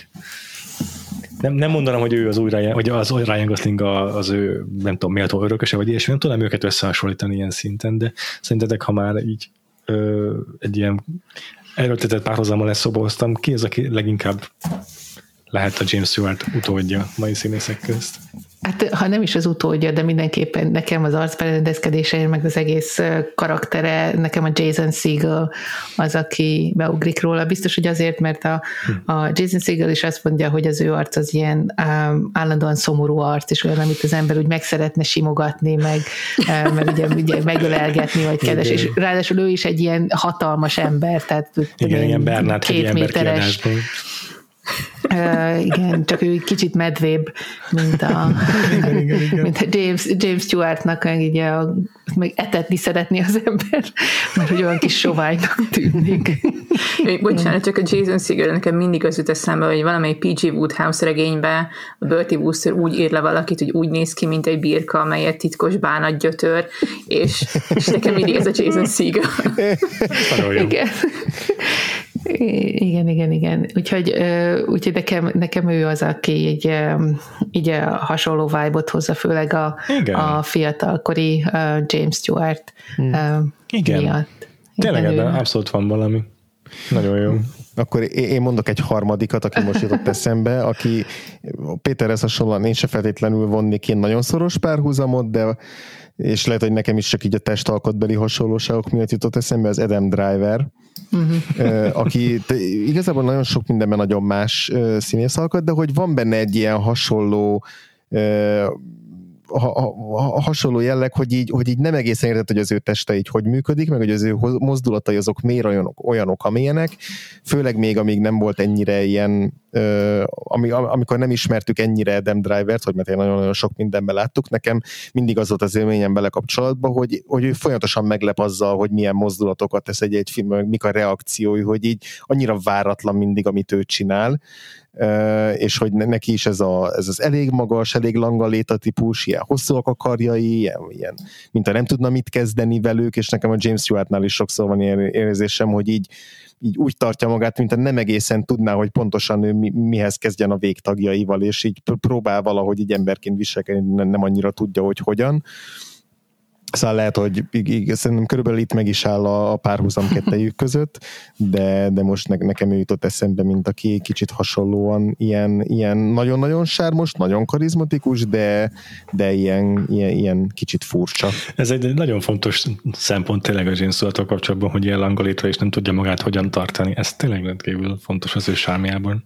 Igen, igen, és akkor az ember azt hinné, hogy, hogy valamit szerencsétlenkedni fog, ugye, vagy ugye, úgy, ö, ö, úgy történnek majd vele gond, dolgok, de kiderül, hogy nem, hanem uh-huh. ő, ő igenis ö, tudja kezelni a kezét, uh-huh. lábát, lásd ugye a, a táncjelenet, tánc jelenet, igen, igen. ugye, és és, a, és annyira kifejező arca van, és, Igen. és tényleg egy ilyen egy, vannak, van néhány olyan jelenet ebben a filmben is, ahol, ahol a James Stewart arca, tehát nem tudom, hogy tehát ez, ez a színészet, amit ő ott művel, tehát amikor, mhm.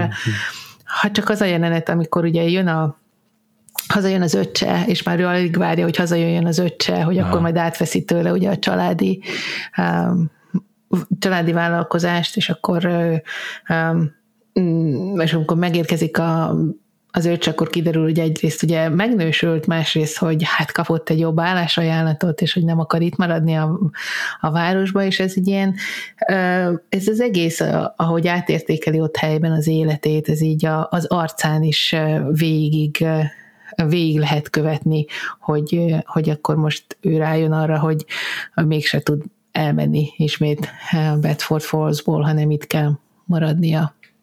Még mindig. Úgyhogy Igen, ez- a következő gépét is. Nagyon-nagyon jó. Pedig ő nem akart ilyen ö, hossz, tehát nem úgy akart elmenni, hogy sose tér vissza, mert mindig azt mondja, hogy majd visszajön, uh-huh. de, de végül soha nem megy el.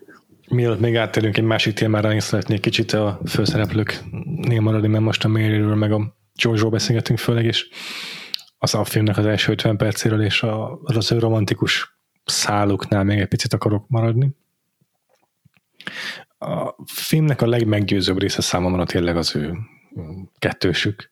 A, ahogyan ők megismerkednek, ahogyan ők egymásba szeretnek, és ahogyan az ő kapcsolatuk fejlődik jelent- életről életre, vagy életkorról életkorra, ez nekem annyira elbűvölő volt és bájos.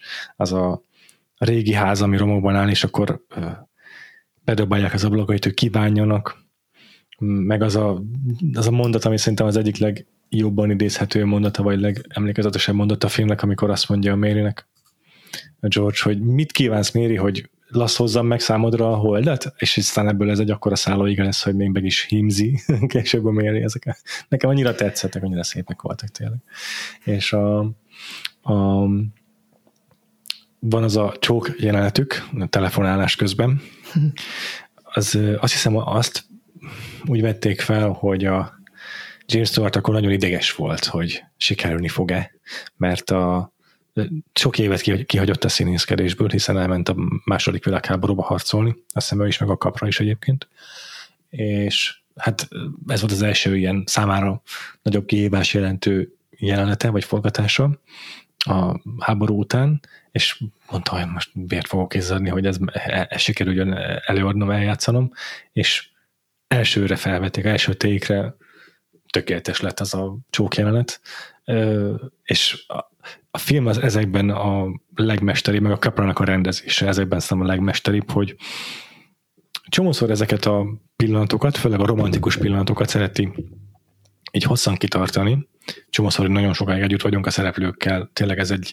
szempontból, ilyen szempontból egy kicsit ilyen vibe vagy hangout movie is, hogy nagyon-nagyon sok erőt tudunk csak így az ő sármjukat belélegezve nézni ezt a filmet, és, és abban a jelenetben is így hosszasan beszélnek, és így egyre közelebb, de tényleg ilyen milliméterrel milliméterre kerülnek egymáshoz közelebb, már így belebújik a hajába James Stewart a, a Donna Reednek, és tudod, hogy itt most el fog csattani már lassan egy csomó, mert valaminek muszáj történnie, már annyira nem bírod ki, és olyan rohadt hosszan ö, vezeti fel tényleg, hogy, hogy az így maga a romantika. Szóval eze- ezeket szerintem a kapra elképesztően jól tudja, és a filmnek ez a romantikája, ez tényleg az egyik legjobb aspektus a számomra. Igen, meg ugye igazából az is, hogy a, a Mérinek a karaktere ez ennyire jó, meg egyrészt földhöz ragadt, más semmi túlzás nincs benne, és ugyanakkor nagyon szimpatikus is minden, amit művel.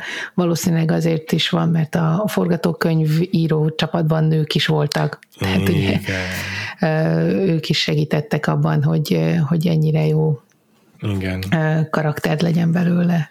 igen, igen. És nagyon, nagyon, nagyon szerettem ott azt a, azt a részt is a, a Dónának egyrészt, ugye, hogy ő az, aki így felújítja a, a házat, ö, ugye, mert ő azt álmodta, hogy neki ez a ház lesz az, ahol a boldog lesz ebben a házban, úgyhogy ő így kézzel tényleg felújítja a házat a, a, a a, házasságuk ideje alatt, és, és amikor ugye karácsonykor a teljesen széteső George hazamegy, akkor is olyan, olyan annyira jó anyaként, meg háziasszonyként is viselkedik, de ugyanakkor meg eh, tehát nem, nem csak háttérben van, hanem ő a cselekvő, ő az, aki ugye írja a táviratokat, ő az, aki szól az embereknek, hogy, hogy Tényleg. van, és, és ő az, aki megmozgatja őket, mert, mert tudja, hogy ugye a George az milyen sokat jelent mindenkinek.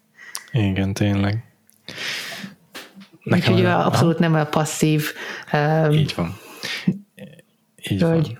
És nagyon talpra esett, a, a, nekem ez az, ami leginkább az ő sármja számomra, hogy lehet, hogy alapvetően a férjével való kapcsolata, vagy a viszonya, vagy a romantikus kapcsolata határozza meg őt, mert hogy tényleg azt beszéltünk róla, hogy ha nem lenne George, akkor ő vén kisasszony lenne. De, de hogy mégse azt érezzük, hogy ez egy reaktív szereplő, vagy hogy teljesen ki van szolgáltatva a hogy talán nagyon is talpra esett és önálló.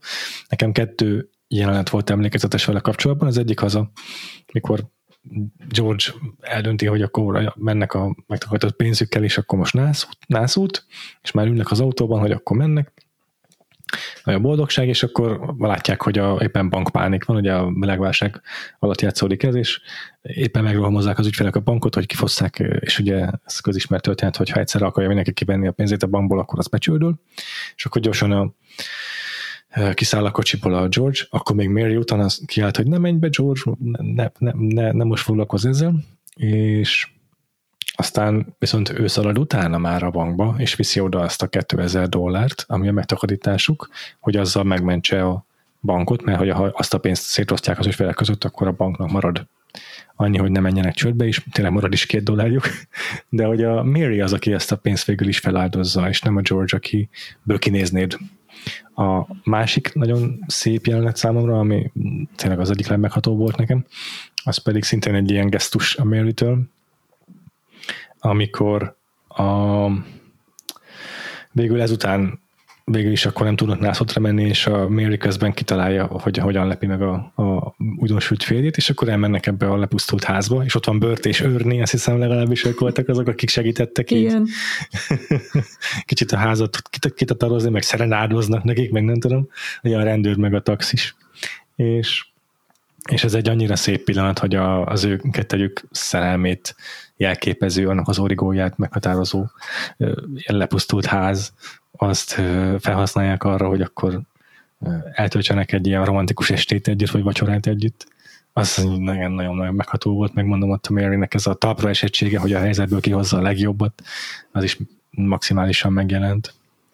És igen, ez szerintem nagyon erős a filmben, hogy azzal együtt, hogy, hogy George nem kap meg semmit abból, amit eredetileg akart, azért nagyon sokszor úgy tűnik, hogy Méri sokkal jobban tudja, hogy George mit akar igazából, és Így van. Vagy, vagy, vagy mit tenni boldoggá, és ugye ez nem, nem olyan módon történt meg, hogy, hogy ráerőlteti, vagy hogy meg akarja a George-ot változtatni, hanem, hanem ráérez arra, hogy hogy tényleg mi a fontos neki, még akkor is, hogyha George saját maga ezt, ezt abban a pillanatban nem is tudja, mint amit ugye említettél is a, ugye a nászút a nászútra szánt pénzt azt beforgatják, hiszen vélhetően ugye Mary felismeri, hogy ha ők most elmennének, és akkor hagyják, hogy, hogy ég a ház, és a, a a család által felépített biznisz az a semmibe vesszen, akkor lehet, hogy volt egy jó nászútjuk, de hogy George és, és George meg is szabadulna ettől a tehertől, ugyanakkor meg ez bizonyára élete végéig utána egy ilyen teher lenne, hogy, hogy az ő amiért ő nem állt helyt, vagy a saját érdekeit nézte, amiatt uh, kellett másnak ilyen áldozatot elszenvedni. Ez a filmnek az egyik legfőbb motivuma az én számomra igazából, hogy a, egy az It's a Wonderful Life cím is elárulja, hogy, hogy hiába vágysz, nem tudom arra, hogy körbeutazz az egész világot, meg ilyen hiú álmokat kergetsz, de valójában az igazi boldogságot nem ez jelenti az ember számára, hanem az a szeretet, ami körbe tudja őt venni, a közösség, a család, és hogy amit adsz szeretetet, azt vissza is kapod, hogyha megfelelően odafigyelsz erre és rengeteg egyéb témát is, vagy ezekhez kapcsolódó egyéb gondolatot is támogat a film, vagy tartogat a film, de szerintem ez a legfontosabb számomra. Hát ugye van egy másik aspektus a filmnek, az meg ez a, az antikapitalizmusa, ami szintén egy ilyen nagyon, hát eh, hogy is mondjam, szerintem egy ilyen magától ítetődő mellékszál volt.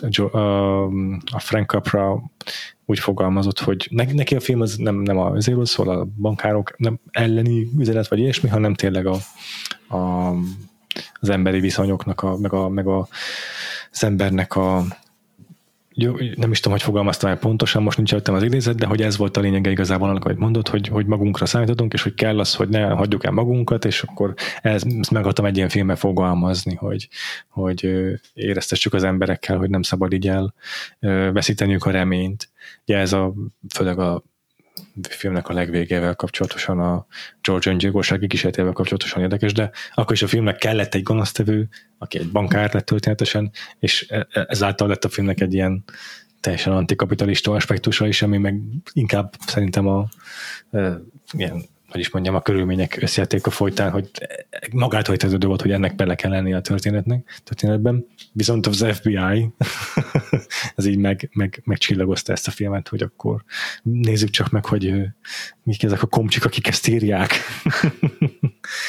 volt egy, a, ez már a McCarthy érában járunk, és, és ez, abban ez a ez a turbokapitalista írónő az Ayn Rand, vagy Ayn Rand, nem tudom, hogy kell mondani a nevét, aki segített is az FBI-nak egyébként így kitúrni azokat a filmeket, amelyek ilyen burkolt kommunista üzeneteket hordoztak, és akkor az ő iránymutatása segített abban, hogy ezt a filmet is beazonosítsák, hogy hmm, hát mi az FBI vagyunk, és miért az FBI-nál szeretjük a kapitalizmus, meg a bankárokat, úgyhogy ez a film meg rosszat szól a bankárokról, ugye a Mr. Potterről, úgyhogy nézzük csak meg alaposabban, mi van itt. De nem tudom, ti akartok-e valamit ehhez hozzátenni? Ja, én csak, én csak annyit, hogy ugye a, az egyik legfelháborítóbb hiányossága a filmnek, hogy a, a, a Mr. Pottert nem tehát őt nem büntetik meg, meg hogy nem, a george számára nem derül ki, hogy ő ja. volt az, aki ugye lenyúlta a pénzt. Ja, megúszza a sztorit, igen. Hát, igen, igen, hogy ő megúszza. Igen. Hogyha ez egy a 90-es évek től kezdődő új, újabb hollywoodi berendezkedésben készült volna, ahol már így nagyon nézzük a, a tesztvetítéseken a nézők visszajelzését, mert mit tudom én, akkor biztos, hogy lett volna egy ilyen produceri note, egy ilyen megjegyzés, hogy de még kéne plusz egy jelenet, ahol a végén a Billy bácsinak, vagy hogy hívták, azt hiszem Billy volt a neve, aki eszébe jut, hogy jó, tudom már, hogy hol hagytam el a pénzt, ja, hát az igen. újságban, és akkor ezért visszamennek a Potterhez, és ott, ott van a, melyik a rendőr, az őrni, és akkor lecsukja gyorsan, mert ellopta a pénzt, vagy nem tudom. Egyébként a, a Saturday Night Live a filmnek a 40. évfordulójára leforgatott egy ilyen elveszett jelenetet, és ez pont, pont ez az, ez a vége. Wow, a, fönt, van, fönt van a Youtube-on is, ez valamikor 86-ban volt, igen, és a William Shatner ö, ö, vezeti föl, hogy ugye megtalálták az elveszett jelenetet, és, az, és pont ez az elveszett jelenet, hogy ugye kiderül, hogy az őrni és nem az önnen a Billy bácsinak eszébe jut, és akkor elrohannak a Potterhez, és jól megverik az egész. De abszolút egy ilyen nagyon, mm. nagyon durván így végigrugdossák meg minden. Ez, ez mekkora closure lehetett azért így kulturálisan mindenkinek. Igen, igen, igen, igen. Igen, tényleg. Úgyhogy ezt, ezt fönt, van, fönt van a Youtube-on, meg lehet nézni. Ez nagyon jó, ezt meg fogom keresni mindenképpen.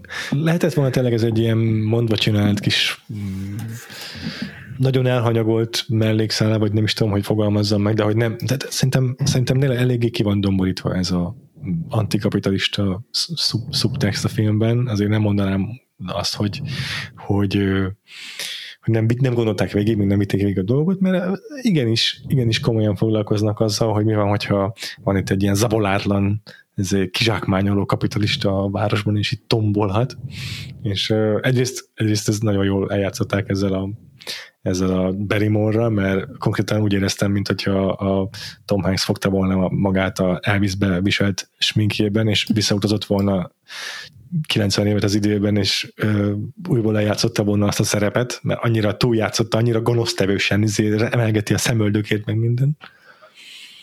De hogy a, a filmnek a, ugye az alternatív valóságban játszódó része, ahol George nem is létezett, ott meg a Pottersville néven for, keresztelik át ezt a települést, és, és egy ilyen, azt már Tünde is mondta, hogy egy ilyen erkölcsi fertő az egész, na azt szerintem így az az a bizonyos üzenet, amit az FBI megcsillagozott.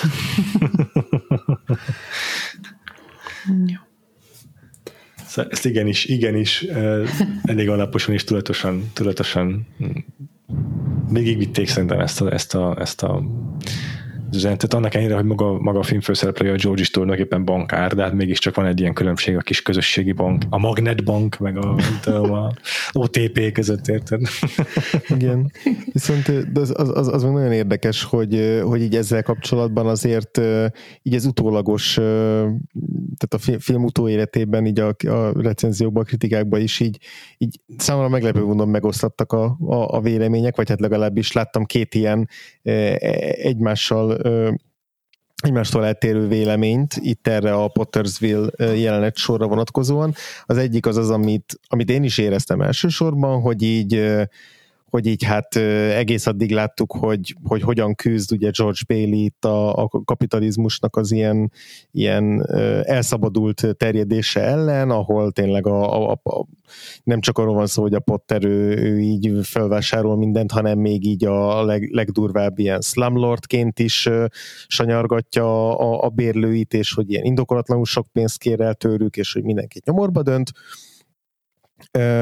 és hogy hát, hogyha George, George nem, nem, nem született volna meg, akkor ugye ez, ez, ez, ez mennyire elszabadultott volna, és akkor volt erre egy ilyen vélemény, hogy hát itt nem csak a nem, nem, nem csak azt látjuk, hogy, hogy ne, nem, nem azt a világot ismerjük, vagy nem csak azt a világot ismerjük meg, ami a George Bolley nélkül lett volna, hanem hát ez az a világ, amiben nekünk kell élnünk, és hogy, és hogy ez, ami, ez ami saját, sajátunk, és hogy de ez képest ugye egy ilyen idealizált fantáziavilág, vagy egy boldog fantáziavilág az, ami, az, ami a, a Bedford Falls. És ezzel, e, e, ezt a 2010-ben a, a Salon nevű magazinba írta valaki, és akkor így valamennyivel később szintén ugyanebben a magazinban egy másik ember írt egy eszét erről a, a filmről, és ő meg azt írja, hogy hát a Bedford Falls az így valójában egy ilyen rémálomszerűen abszurd hely, és hogy ezzel szemben a, a, a, a, a hogy, hogy egy mennyire fárasztó és mennyire toxikus környezet, és, és hogy ezzel szemben e, e, e, ezzel szemben a Pottersville az, izé, az, az mennyivel, mennyivel valószerűbb, és mennyivel sokszínűbb, és mennyivel, nem tudom, jobb, jó jobb közeg, és bevallom, hogy ezt a, ezt a téket nem láttam jönni a, a, a, a filmmel kapcsolatban, hogy, hogy Pottersville az a, valójában a, a jó példa és így, ha, ha nagyon hunyorgok, akkor valamennyire értené vélem, hogy mire gondolt, de valójában nem értem, hogy mire gondolt. Azt titokban így a Harry Kissinger írt, a Neokon, tudom mi ez. Mert, hát, mert hogy ott, ott vannak ugye törvény éjszakai klubok, meg ugye meg, igen, ze, igen, meg vagy, zene hogy és tánc. Kevésbé egy ilyen, nem tudom, borostyánba merevedett ilyen múltbéli világ. Nem tudom, hogy té- ténylegesen mire, mire gondoltott volna, szerintem a, a film azért, tehát tényleg nagyon, nagyon, nagyon más szögből kéne néznünk ezt a filmet ahhoz, hogy azt érezzük, hogy Pottersville az bármilyen szempontból egy ilyen, na végre lehult a rózsaszínköd a szemünkről, és most már látjuk, hogy, hogy milyen, milyen, a, milyen az igazi jó világ. Ja. Nagyon durva. Ez ilyen nagyon-nagyon amerikai gondolat, ezt máshol nem tudott volna megszületni. De egyébként még itt a Pottersville ott látszik, hogy a Mary mennyire rohadt kemény, hogy abban a városban a könyvtárra fel tudja valahogy tartani, tehát hogy még a szemüveges is, meg minden, de hogy, hogy maradt meg ott az a könyvtár. Igazából ő a film legnagyobb hőse ilyen szempontból. MVP. Nincsenek is alulbecsülve itt a könyv, könyvtárások egyáltalán. A szegény nem csoda, hogy Winline marad, hiszen ebben a erkölcsi fertőben Méri nem, nem adja annyira hát, le, le a lécet. Ez meg a igen, másik. tehát nem, igen, tehát nem talál magához való uh, emberkét, mint amilyen a George volt. Én még egy picit rákérdeznék arra, hogy ti mit gondoltok a Frank Caprának így a rendezéséről.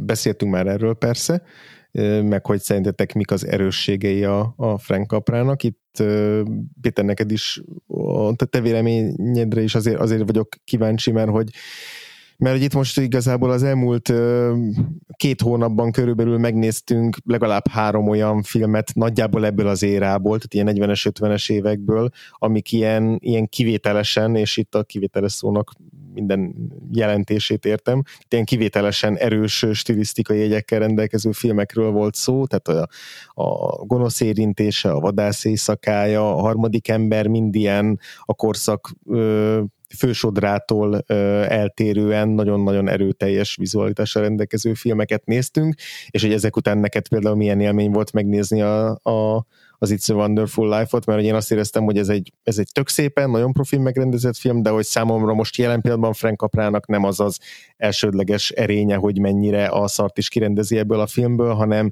inkább az, hogy milyen világnézetet, ö, milyen, milyen milyen világnézetet tükröz az ő filmje, és hogy hogyan ragadja meg ezt a, ezt a korszellemet, ezt a pillanatot az amerikai történelemben, a, hogyan kezeli a tónus, sokkal inkább ezek voltak, mint hogy a vizuális jegyekben, azzal együtt, hogy egy tök szépen és tök profi megrendezett film volt, tehát ne értsétek félre, nagyon, nagyon tényleg minden, nem tudom, snitnek meg volt a maga jelentősége, megjelentése, csak így talán egy picit így szerencsétlenül jött ki az, hogy ennyi milyen nagyon-nagyon-nagyon extrémen erős vizualitással rendelkező, meg stílussal rendelkező film után néztük meg most az élet csoda szépet, hogy nekem most ilyen szempontból egy picit így háttérbe, vagy, vagy, vagy hát, hátrányból indult. Nem tudom, hogy te hát igen. hogy voltál így. Hát figyelj, egy picit amúgy is hátralöltem, és így kényelmesebben néztem ezt a filmet, tudván, hogy itt most azért egy kevésbé formalista rendezővel fogunk, vagy ez dolgunk, hogy, hogy kicsit kevésbé nyitottam, nyitott szemmel néztem a filmet. Mhm. Lehet, hogyha most tüzetesen végignézném, akkor ebben is találnék bravúros megoldásokat, de igen, alapvetően azért mondjuk, amit az Orson Welles-nél méltatunk, hogy a, az esnites felvételeben hogyan koreografálja a szereplőit, hogy mindig más valaki legyen a képnek a hangsúlyos részén. Kapra is használ esniteseket, de azok általában arról szólnak, hogy most a szereplők nem nagyon mozognak, és akkor most végre lehet egy kicsit egy helyből felvenni a jelentet, szóval nem annyira bravúros megoldásokról szól az. Úgyhogy igen, egyetértek, ez a klasszikusabb hollywoodi rendezői éra, vagy generáció tulajdonképpen, akinek a képviselője a kapra. Profi van az egész kivitelezve, tényleg és nem a, a kamera ö, trükkökön van a hangsúly, hanem a, a tonális kontrollon, az pedig ahogyan azt már korábban is ö, utaltam rá, maximálisan tényleg ö, látható a filmvásznon, tehát sikerül az emberrel elfogadtatni, hogy ez egy kicsit ilyen elemelkedettebb valóság, ahol megtörténhetnek ilyen aranyos, bájos dolgok, mint amikor a, az egész táncparkett közönsége beúrik az oszorának a medencéjébe, sőt, még azok a, azok a bullik, akik, akik az egészet rájuk nyitották, ők is inkább beleugranak. Tehát, hogy ezek az ilyen szinte már mesebeli dolgok itt megtörténhetnek, ezek a tonális kontrollnak a része, hogy ezt, ezt a nézővel el tudod hitettetni meg ilyeneket tele van a film, hogy ilyen mm, gyönyörű pillanatokat, hát igazából annól kezdve, hogy az elején, nem tudom, galaxisok beszélgetnek egymással, már nem, nem nehéz felfüggeszteni az embernek szerintem ezt a fajta ilyen hitetlenségét. Úgyhogy ezt, ezt én szerintem eléri nagyon-nagyon mm, ügyesen a kapra. És hát biztos, hogy egyébként egy olyan fogadást végigcsinálni, hogy egy komplet várost felhúznak a kedvedér. Ugye ezt a Scorsese-től tudjuk a New York bandáiból az évad elejéből, hogy ez azért megterheli az embert minden szempontból, szóval itt a rendezésnek ezt a fajta ilyen teljesítményt is el tudjuk ismerni szerintem. Uh-huh. Uh-huh. Többieknek van véleménye itt a kapráról?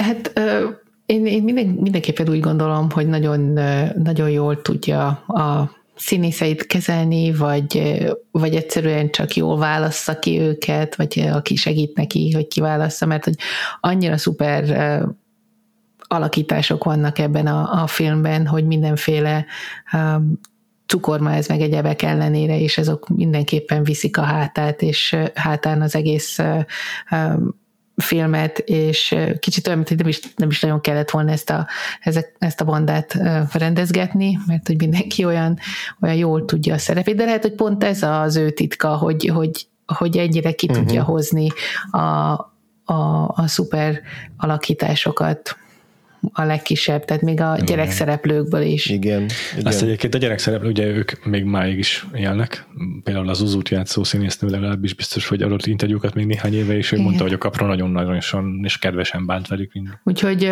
úgyhogy így, így, technikailag milyen, nem tudom, de a, az embereket mindenképp hmm. jól tudja ja. kezelni, az látszik. Ja, ja, ja. Igen. Vicces, hogy a forgatókönyvírók közül néhányan meg így arra számolnak be, hogy egy elviselhetetlen bunkó volt. Megválogatta, hogy kivel hogyan kell válni. Lehet, hogy az kellett, hogy kihozza belőlük. Lehet, igen. Brigitte, ehhez akarsz hozzászólni? Nem kifejezetten, én azt mondom, szerintem a, a rendező figurázása, és örülök is igazából, hogy a, itt a figurázásból, ahogy már kiderült az előbbiekből, nem volt olyan sok, ami, ami nekem a leg, leginkább kiemelkedő volt, és amit szintén mondhatok, ez, a, ez az arányérzék, a, a, hogy én ezzel egy kicsit cinikusan arra számítottam, hogy a porcelán koronálon is lyuk lesz a végén ettől a sok cukormásztól. E, úgyhogy nagy örömmel láttam, hogy, hogy tényleg mennyire jól adagolja e, a hát szentimentálisabb, melodrámaibb részeket, és a tényleges drámát, és bár annyiszor meg lenne a lehetőség a történetben, hogy átcsapjon valamilyen uh, gejl, cukormázas történetbe, ez soha nem történik meg, uh, és még én is, akinek a szemforgatása nyugalmi állapota, uh, meg tudtam hatódni a végére, és, és könyvbe lábadt a szemem, szóval hmm. ezért ez nagy szó tőlem.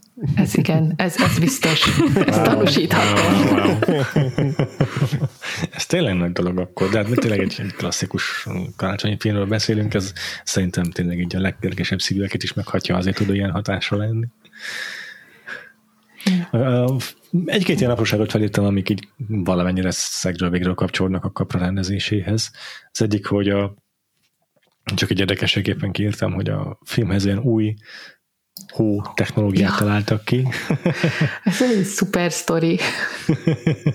Annyira nem vagyok ebbe vele, ak- akarol akkor te elmesélni, Tünde? Ja, ugye a, a jelölések közül ugye a technikai Igen. díjat kapta, az Oscar de jelölés csak ezt a Legjobb technikait hó. kapták a hó miatt, uh-huh. ugyanis korábban a, a filmekben a hó az ilyen um, um, kukoricapehely, festett kukoricapehely volt.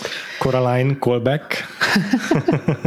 és, és hogy, hogy nagyon rossz volt vele dolgozni, mert, mert ugye nem lehetett a, a a, sus, susogások meg a törések miatt igazából jól hangot felvenni, tehát nagyon sokat kellett utómunkázni, és itt kitaláltak egy olyan havat, és amit használtak, ami egyrészt egész korrekt volt, ilyen víz, szappan, pehely, hab, meg cukor, és hogy, hogy abszolút ilyen valósághűnek tűnik a hó, és ugye nem olvadt el júniusban, júliusban, Kaliforniában. Igen, igen, igen. Úgyhogy mindenki, amikor még bemegy a szobába, és mindenkiről lehetett leverni a válláról a havat. Uh-huh. Egyébként azt figyeltem meg, hogy szerintem trükköznek azzal, hogy a havat hogyan szórják a jelenetben, amikor uh, ott sétáló embereket vesznek fel, mert, Persze. mert mit tudom én, ugye a jelenet elején rászórtak egy-két zét hópihét a szereplőknek az akójára, meg ilyesmi, és aztán a kamera és a színészek között egy csíkban szólják a havat, hogy úgy tudja, hogy az egész jelenetben esik a hó.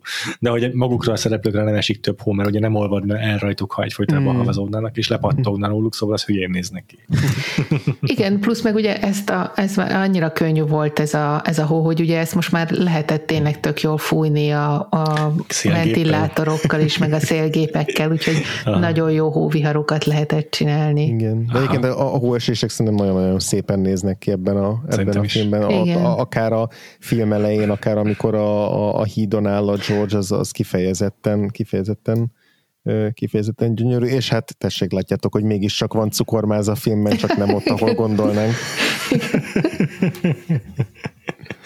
Igen, tényleg. Egyébként a Kaprának volt azt hiszem az ötlete, vagy hát ő akarta nagyon, hogy, tehát, hogy azért is írták az anyatszor ezt a skriptet, mert Kapra se az első perctől került be a projektbe, hanem addigra már voltak belőle korábbi változatok, és akkor a Kapra ragaszkodott hozzá, hogy legyen benne ez a Mr. Potter karakter, lehet, hogy nem a nevéhez ragaszkodott, de hogy legyen egy ilyen gonosz bankár típusú figura, ezt még ő hozta be a képbe, és benne volt egy ilyen olyan nagy kiábrándulás a világháború miatt, és akkor ezért volt számára fontos ez az egész történet, szóval ha nem is szerzői ez a film, de azért mindenképpen a kaprának a saját egyéni hangja átüt benne. Mm, ezek ellenére is, hogy egyébként nem egy ilyen nagyon formálisan egyedi ez a film. És egy picit akarok a, a ja, még igen, a, egyébként a filmnek a tónus kezelésével kapcsolatban felítem egy ilyet is, hogy a, a, van ez a másik karakter, azt hiszem ez nem, a, nem a Mary-ben történik, hanem a másik női karakterrel, a Violettel, hogy így átszalad az úton, és akkor megáll egy, előtte egy autó, és rádudál, és akkor annak olyan hangja van, mint ahogyan a mesékben dudálnak az, a, az autók, meg, a, meg ahogyan a, a gyönyörű nőkre reagálnak a mesékben, a, a Looney Tunes mesékben a karakterek. nem tudom, hogy az akkoriban volt-e ilyen konnotációja, de ott is egy ilyen gyönyörű nőre dudálnak rá, így, és mondom, na, ez is megint egy olyan dolog, hogy nem hiszem, hogy ez teljesen komolyan ö, tettében ezt a hangeffektet a filmbe, hanem itt is azért van egy ilyen, egy humor faktor A, a, és akkor a, kicsit akartam, hogyha ti is benne vagytok, beszélni a filmnek az utóhatásáról. Uh-huh. Persze. Én rögtön, rögtön mondom is, hogy ugye a, én most, most ugye a Showtime-on néztem meg, és utána a, ajánlatként a Frasiernek a, az új évadának az első ö, epizódját ajánlotta, hogy nézzem azt meg. Mondom, belenézek, mert hogy mi köze van a Frasiernek a, az It's a Wonderful Life-hoz, és ugyanis az elején, és van benne egy jelenet, ahol a Frasier ö, ö, csomagját, csomagja érkezik a repülőtéren, és az egy ilyen nagy George Bailey uh, táska, az a fajta bőrönd, ami, amit ugye a George kap, hogy, hogy utazzon el vele, amit direkt neki csinálnak. És egy, egy ugyanolyan kop, ugyanolyanja van a Frasernek. Aha. Úgyhogy ezért ajánlottam. Na, jó, jól működött az algoritmus. Igen. A másik, ami pedig erre nem találtam semmit, de egyszerűen a, az Uzu Petals, nem tudom nektek mondani valamit ez a név. Ezt én felírtam persze Te is felírtad? Mert ugye, hogy a Zuzu szírmai, a Zuzu uh-huh. petals az, ami ugye leesik a kislányának a rózsájáról, és hát a Fort Fairlane-ben hívják így az egyik karaktert, hogy Zuzu Ja. petals. Mm. Ja, ja. Ő az, akit igazából hogy keres a Ford felé. Igen, igen, akit keres a Ford, igen. Az egyből nekem is feltűnt, Zuzus Peters, á, innen van. Igen, és oh, És amúgy tudtam korábban, valahonnan ez nekem megvolt, hogy tudtam, hogy ez egy utalás valamilyen filmre, ez a név, csak fogalmam sem volt, hogy mit jelent. nekem semmi, semmi. Nekem Aha. most itt, itt amikor a, a szírmokról beszél, hogy Zuzus petals, és igen, igen. Lett volna ennek a filmnek folytatása, még pár éve is, is tervezték, és pont a Zuzut játszó színésznőt hozták volna vissza, és akkor így folytatták volna, hogy akkor mi van a George családjával a jövőben. De aztán szerintem így széthullott ez a projekt, meg egyébként volt egy ilyen spin-off-szerűség is, mert nehogy azt higgyétek, kedves hallgatóink, hogy csak manapság csinálnak minden 20. mellékkarakterből külön spin-off sorozatot, a, ugyanis a Clarence-ből akart, sőt, Clarence-ből készült is egy tévéfilm, szerintem az egy backdoor pilot volt, csak ezt nem vallják be. Tehát, hogy abból lett volna sorozat, hogyha nagyon nagyot megy, Mm. de a Clarence az, aki ugye a, az élföldre hullott angyal, aki segít a George-on, és a Robert Carradine játszotta ebben a 90-es évekbeli tévéverzióban. Mm, Valamint hát volt egy volt egy szimplán egy TV remake is ennek a filmnek, amiben meg pont az Orson Welles játszotta a Mr. Pottert, vagyis a bankárt. Hmm. Szóval volt ilyen is. És uh, volt egy nagyon jó kis videó, pont pár hónapja idén töltötték fel a, azt hiszem az AFI-nak a csatornájára, de mindenképpen valamelyik ilyen amerikai filmmel kapcsolatos intézetnek a csatornájára. Egy interjút a John McTiernannel, és ha esetleg akartatok tudni, hogy definitíven mi a válasz arra, hogy a Die Hard az karácsonyi filme, akkor John McTiernan, a rendező elmondja, hogy igen, az, és ez konkrétan a It's a Wonderful Life miatt van így. ez egy az egyben direktben a, a, az élet csodaszép hatotta John McTiernanre, hogy legyen karácsonyi film a Die Hard, és ezt el is magyarázom, hogy ezt hogy kell érteni, mert nem direktben eh, lehet látni az összefüggést a kettő között szerintem, de arról van szó, hogy a, a elmagyarázza a McTiernan, hogy ő mennyire antikapitalista. Aztán kezdődik a videó, hogy így hosszan magyarázza, hogy az emberiség az ilyen kizsákmányoló rendszerben működik, és na, év, mi, mi, a történelemben ezt lehet így megfigyelni, és akkor er- erről, erről szól a videó 20 percéből 15, és akkor utána elmondja, hogy a, a Frank Capra azt például tök jól látta, és az erről csinálta a filmet, amit a, a It's a Wonderful Life címen ismerünk, és ez egy karácsonyi film, és, és egy átlagos ember a főszereplője, akinek szembe kell szállnia ezzel a kizsákmányoló felsőbb, hogy hívják, osztálya. És mikor megkapta annak idején a McTiernan a Die Hardnak a scriptjét, akkor az még egyáltalán nem volt ez a mai formájában ismert történet, ahol a átlag rendőrnek kell szembeszállnia a gonosztevőkkel, hanem szimplán terroristák voltak, akiknek a egy klasszikus akcióhőssel kellett le, ö, ö, szembeszállniuk. Ugye közismerten egyébként a majdnem a kommandónak a folytatása lett ez a film, tehát az Arnold Schwarzenegger is lehetett volna a Die Hard főszereplője.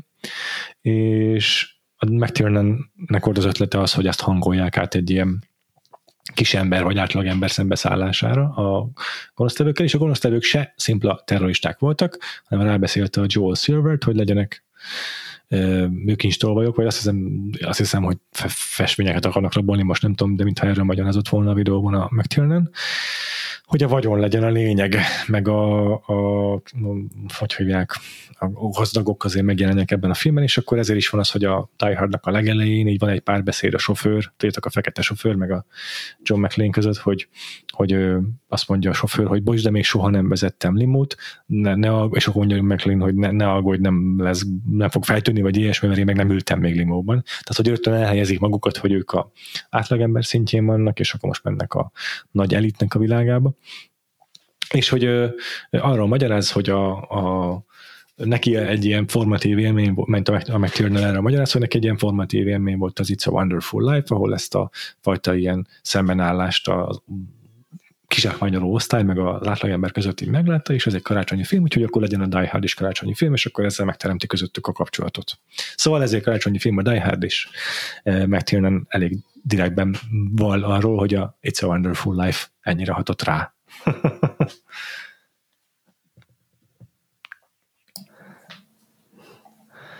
ami szerintem még szintén ilyen egy, egyértelműen tetten érhető hatás, az meg a vissza a jövőbe kettő. Nem tudom, ezen mm. gondolkodhatok el nézés közben.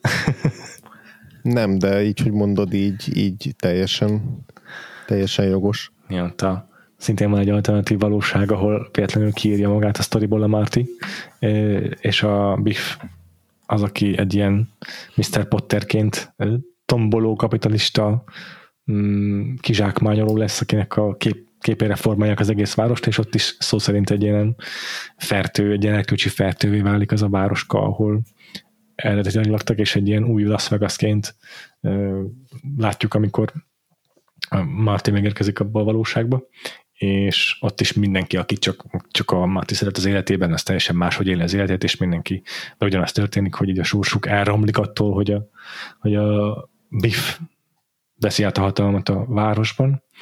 Szóval nagyon-nagyon hasonló igazából a kettőnek a, a nem csak a premisszája, de igazából összes ilyen lépést a sztoriban azt ugyanúgy bejárja. Úgyhogy az is nem, nem tudom, hogy mennyire szándékos ez a, ez a hasonló történetvezetés, de, de logikus is igazából valahol. Ezeket írtam fel magamnak, ilyen hatásokat. Egyébként meg egy csomó rendező Spielberg-től kezdve Kuroszaváig mesterműként ölteti ezt a filmet. A Kurosavának van egy top 100-as listája a legjobb filmekről, ebben ez a 22 szóval ennyire komolyan véve. De az Orson Welles is azt mondta róla, aki mondom játszott ebben a tévérimekben, hogy hát nem nincs oka, vagy nem lehetséges okot találni arra, hogy miért utálná valaki ezt a filmet. Úgyhogy itt aztán még a legnagyobb otőrök is kalapjukat emelik előtte, és van egy olyan filmről van szó, ami a maga idejében megbukott, szóval az, hogy ez egy ilyen tévésiker lett, és hogy ez egy ilyen kultikus film a nézők körében, ez abszolút nem egy leírandó kvalitása ennek a filmnek, nem arról van szó, hogy ez egy ilyen nem is tudom, commerce közönség film, vagy ilyesmi, hanem ez tényleg a, a, a legnagyobb rendezők, a világ legkomolyabb szerzői filmesei egyaránt éltetik, elismerik, imádják. Tehát akkor már a bemutatáskor performálta az antikapitalizmust. De, ez a, ez a Die Hard Park, engem most így annyira megfogott, hogy úgy érzem, hogy szükség lenne mondjuk a streaming szolgáltatók oldalán egy külön kategóriának kategóriának lenni erre, hogy, hogy antikapitalista karácsonyi filmek, mert én úgy érzem, hogy innentől ezen a vonalon szeretnék tovább haladni az életemben. és nem, nem jöttem rá eddig, hogy, hogy itt tényleg milyen, milyen nis van, amit fontos a, a, a e, karácsonyi média fogyasztásban tekintetbe venni, de most ezt így elmondtad, teljesen megvilágosodtam, tehát, hogy engem egy kuroszol, meg ilyenek ott így elvesztettél, mert, mert én leragadtam itt. Na, hát ez nagyon jó, ennek, hogy örülök. Na, de akkor meg van, van egy uh, uh, lökés megint, hogy a Die Hardot néz már meg. Ja. És akkor hát, ha lesz valaki, aki tud még egy harmadik antikapitalista karácsonyi filmet is mondani, hogy a harmadik ja. napra is jusson valami. Igen, igen. Gondolkodom, vajon csinálta valaki ilyen listát Letterboxdon legalább. De tényleg jó lenne Igen. gyűjteni. Az, az, az, az, a baj, hogy az első film, film ami eszembe jutott, az a, az a most nem fog eszembe a magyar címe, ugye az a film, amikor a Arnold Schwarzenegger meg a Simbát küzdenek azért az egy szem szerencsétlen izé játékfiguráért. Jingle all the way, vagy mi talán valami ilyesmi volt, igen, amit még így izé, Nagyon jó, tényleg. bár az, az lehet, hogy nem is annyira karácsony, mint inkább a Black Friday, de hát ak- akkor is ugyanúgy az ünnepi, ünnepi időszak antikapitalista üzenetéhez társul. Nem mernék megesküdni rá, hogy maga a film is tisztában van ezzel, de, de, de külső szemszögből biztosan belepasszol. Tökéletes. Szerintem tökéletes. Találtam egy listát Tumblr-ön. Tumblr-ön. People, all places. az, a címe, az a címe, hogy Christmas movies ranked by how anti-capitalist they are. It's a Wonderful Life, az 10 per 10 kapott, a Home Alone 2 per 10 kapott. Ne, bentek mi maradt még, szorult még belétek valami gondolat ezzel a filmmel kapcsolatban? Hát az antikapitalista a karácsonyról, vagy karácsonytól jobb már úgyse lesz, tehát így én így, így, így, így lemaradtam. Ennyi. Ezen fogunk gondolkodni innentől. Oké. Okay. Akkor nagyon szépen köszönjük, hogy itt voltatok, és Köszönjük szépen. örülök, hogy ezt a filmet még be- bepótoltuk. Ja, köszi a meghívást. Én is köszönöm. És akkor a kedves hallgatóinak boldog ünnepeket kívánok, és az ünnepek meg az évvége közelettével még egy utolsó felhívást is szeretnék felétek közé tenni. Képzeljétek el, kedves hallgatóink, hogy a Facebookon már a Facebook oldalunk nagyon-nagyon közel van ahhoz, hogy eléri a 600 követőt, talán mire az adás megjelenik el és éri, de az év végére nagyon szeretnénk, ha meg lenne, olyan szép ajándék lenne, hogyha kerek számmal tudnak zárni ezt az évet. És a YouTube-on pedig ilyen heti 20 új feliratkozóval gazdagodva, még az is elképzelhető, hogy összejön idén az 1000 feliratkozó, ami megint csak egy olyan gyönyörű öm, kerek szám lenne, úgyhogy ha még nem vagytok a feliratkozóink a YouTube-on, és amúgy meg szoktatok YouTube-ozni, akkor a feliratkozás gombot nyomjátok be a csatornánkon. Egyébként youtube.com per Vagfolt Podcast, ha rá akartok nézni. Facebookon is facebook.com per Vagfolt Podcast vagyunk, ha nem követtek bennünket ott, akkor igazán nem telik semmibe a, az, hogy bekövessetek, aztán ez csak egy gesztus tulajdonképpen, hiszen a Facebook ma már úgyse sorsolja ki az AI algoritmusa elétek a posztjainkat, szóval nagy jelentősége nincsen, de nekünk jól esne. Hogyha esetleg ezeket a közösségi médiákat mégse használjátok, akkor meg mm, még száz látogatót vagy hagyjákat követőt se értünk el az Instagramon, hiszen ez még egy nagyon friss kezdeményezés, de annak is örülnék, ha azt a számot elérnénk, úgyhogy Instagramon is instagram.com per Vagfolt Podcast néven megtaláltok bennünket. Úgyhogy ezeket a mérföldköveket így megcéloztam az idén, idei év végére. Én nagyon örülnék, hogyha sikerülne összehozni őket, ez egy tök jó ilyen kis ajándék lenne a mi számunkra. Egyébként pedig, hogyha a követésen túl szeretnétek bennünket támogatni, azzal, hogy mm, a, hozzájárultok a podcastnak a működéséhez, esetleg későbbi rendezvényeknek a megszervezéséhez, akkor a vakfoltpodcast.hu per extra oldalon tudtok utána olvasni, hogy hogy tudtok bennünket támogatni, és a jó hírem az, hogy a támogatásért cserébe egy tök új külön bónusz podcastot is kaptok, csomó adással, lehet bennünket támogatni a Patreonon, meg a Donablin is. A Patreonon keresztül lehetőség van a Spotify-on is feliratkozni, Donabli pedig egy annyival egyszerűsített rendszer, hogy a magyar adó szabályok is menetében ott nem kell befizetnetek az áfát, szóval egy picit kedvezményesebben tudtok bennünket támogatni. Mindkét helyen, hogyha csatlakoztok a támogatói közösségünkhöz, akkor tetemes mennyiségű bónuszadáshoz fértek hozzá. Havonta egy-kettővel mindig bővül is ez a, ez, a, ez a podcast, hiszen friss filmekről, friss filmes eseményekről szoktunk itt adásokat felvenni, nem csak Andrással, hanem a podcastnak a gyakori munkatársaival, a műsorvezető társaival is, mint Cyclóval, vagy Fegával, vagy Rácvikivel és Nyúnyos Lilával, és ne hagyjuk ki Szabolcsot, Nagy Szabolcsot se persze. Úgyhogy vakfoltpodcast.hu per extra még egyszer, hogyha erre az extra podcastra kíváncsiak vagytok, és szeretnétek is bennünket támogatni. Hmm, ezen kívül mit szoktunk még elmondani, András? Öm, Hát hol találnak még meg minket a hogy voltál? hallgatók? Egyrészt ugye magát a podcastet a már emlegetett platformokon, mint Spotify, YouTube, ezeken kívül hmm. a, a többi podcast hallgató ö, alkalmazáson keresztül is követhetitek, hallgathatjátok, akár így ratingeljet, tehát értékelést is adhatok rá, hogyha épp az adott platformon ez lehetőség. Ezeknek mind nagyon szoktunk örülni illetve hát szegről végről még jelen vagyunk a Twitteren, amit nem fog akkor se X-nek hívni. ott is a Vakfolt Podcastet is megtaláljátok, illetve minket is Frivo, illetve Gains név alatt, és Tünde Brigi titeket hol hallgathatnak a, a, a hallgatóink, illetve milyen adásokkal készültök így a, a közeljövőben. Erről meséltek egy picit. Hát minket ugye a popkulcsajok, stb.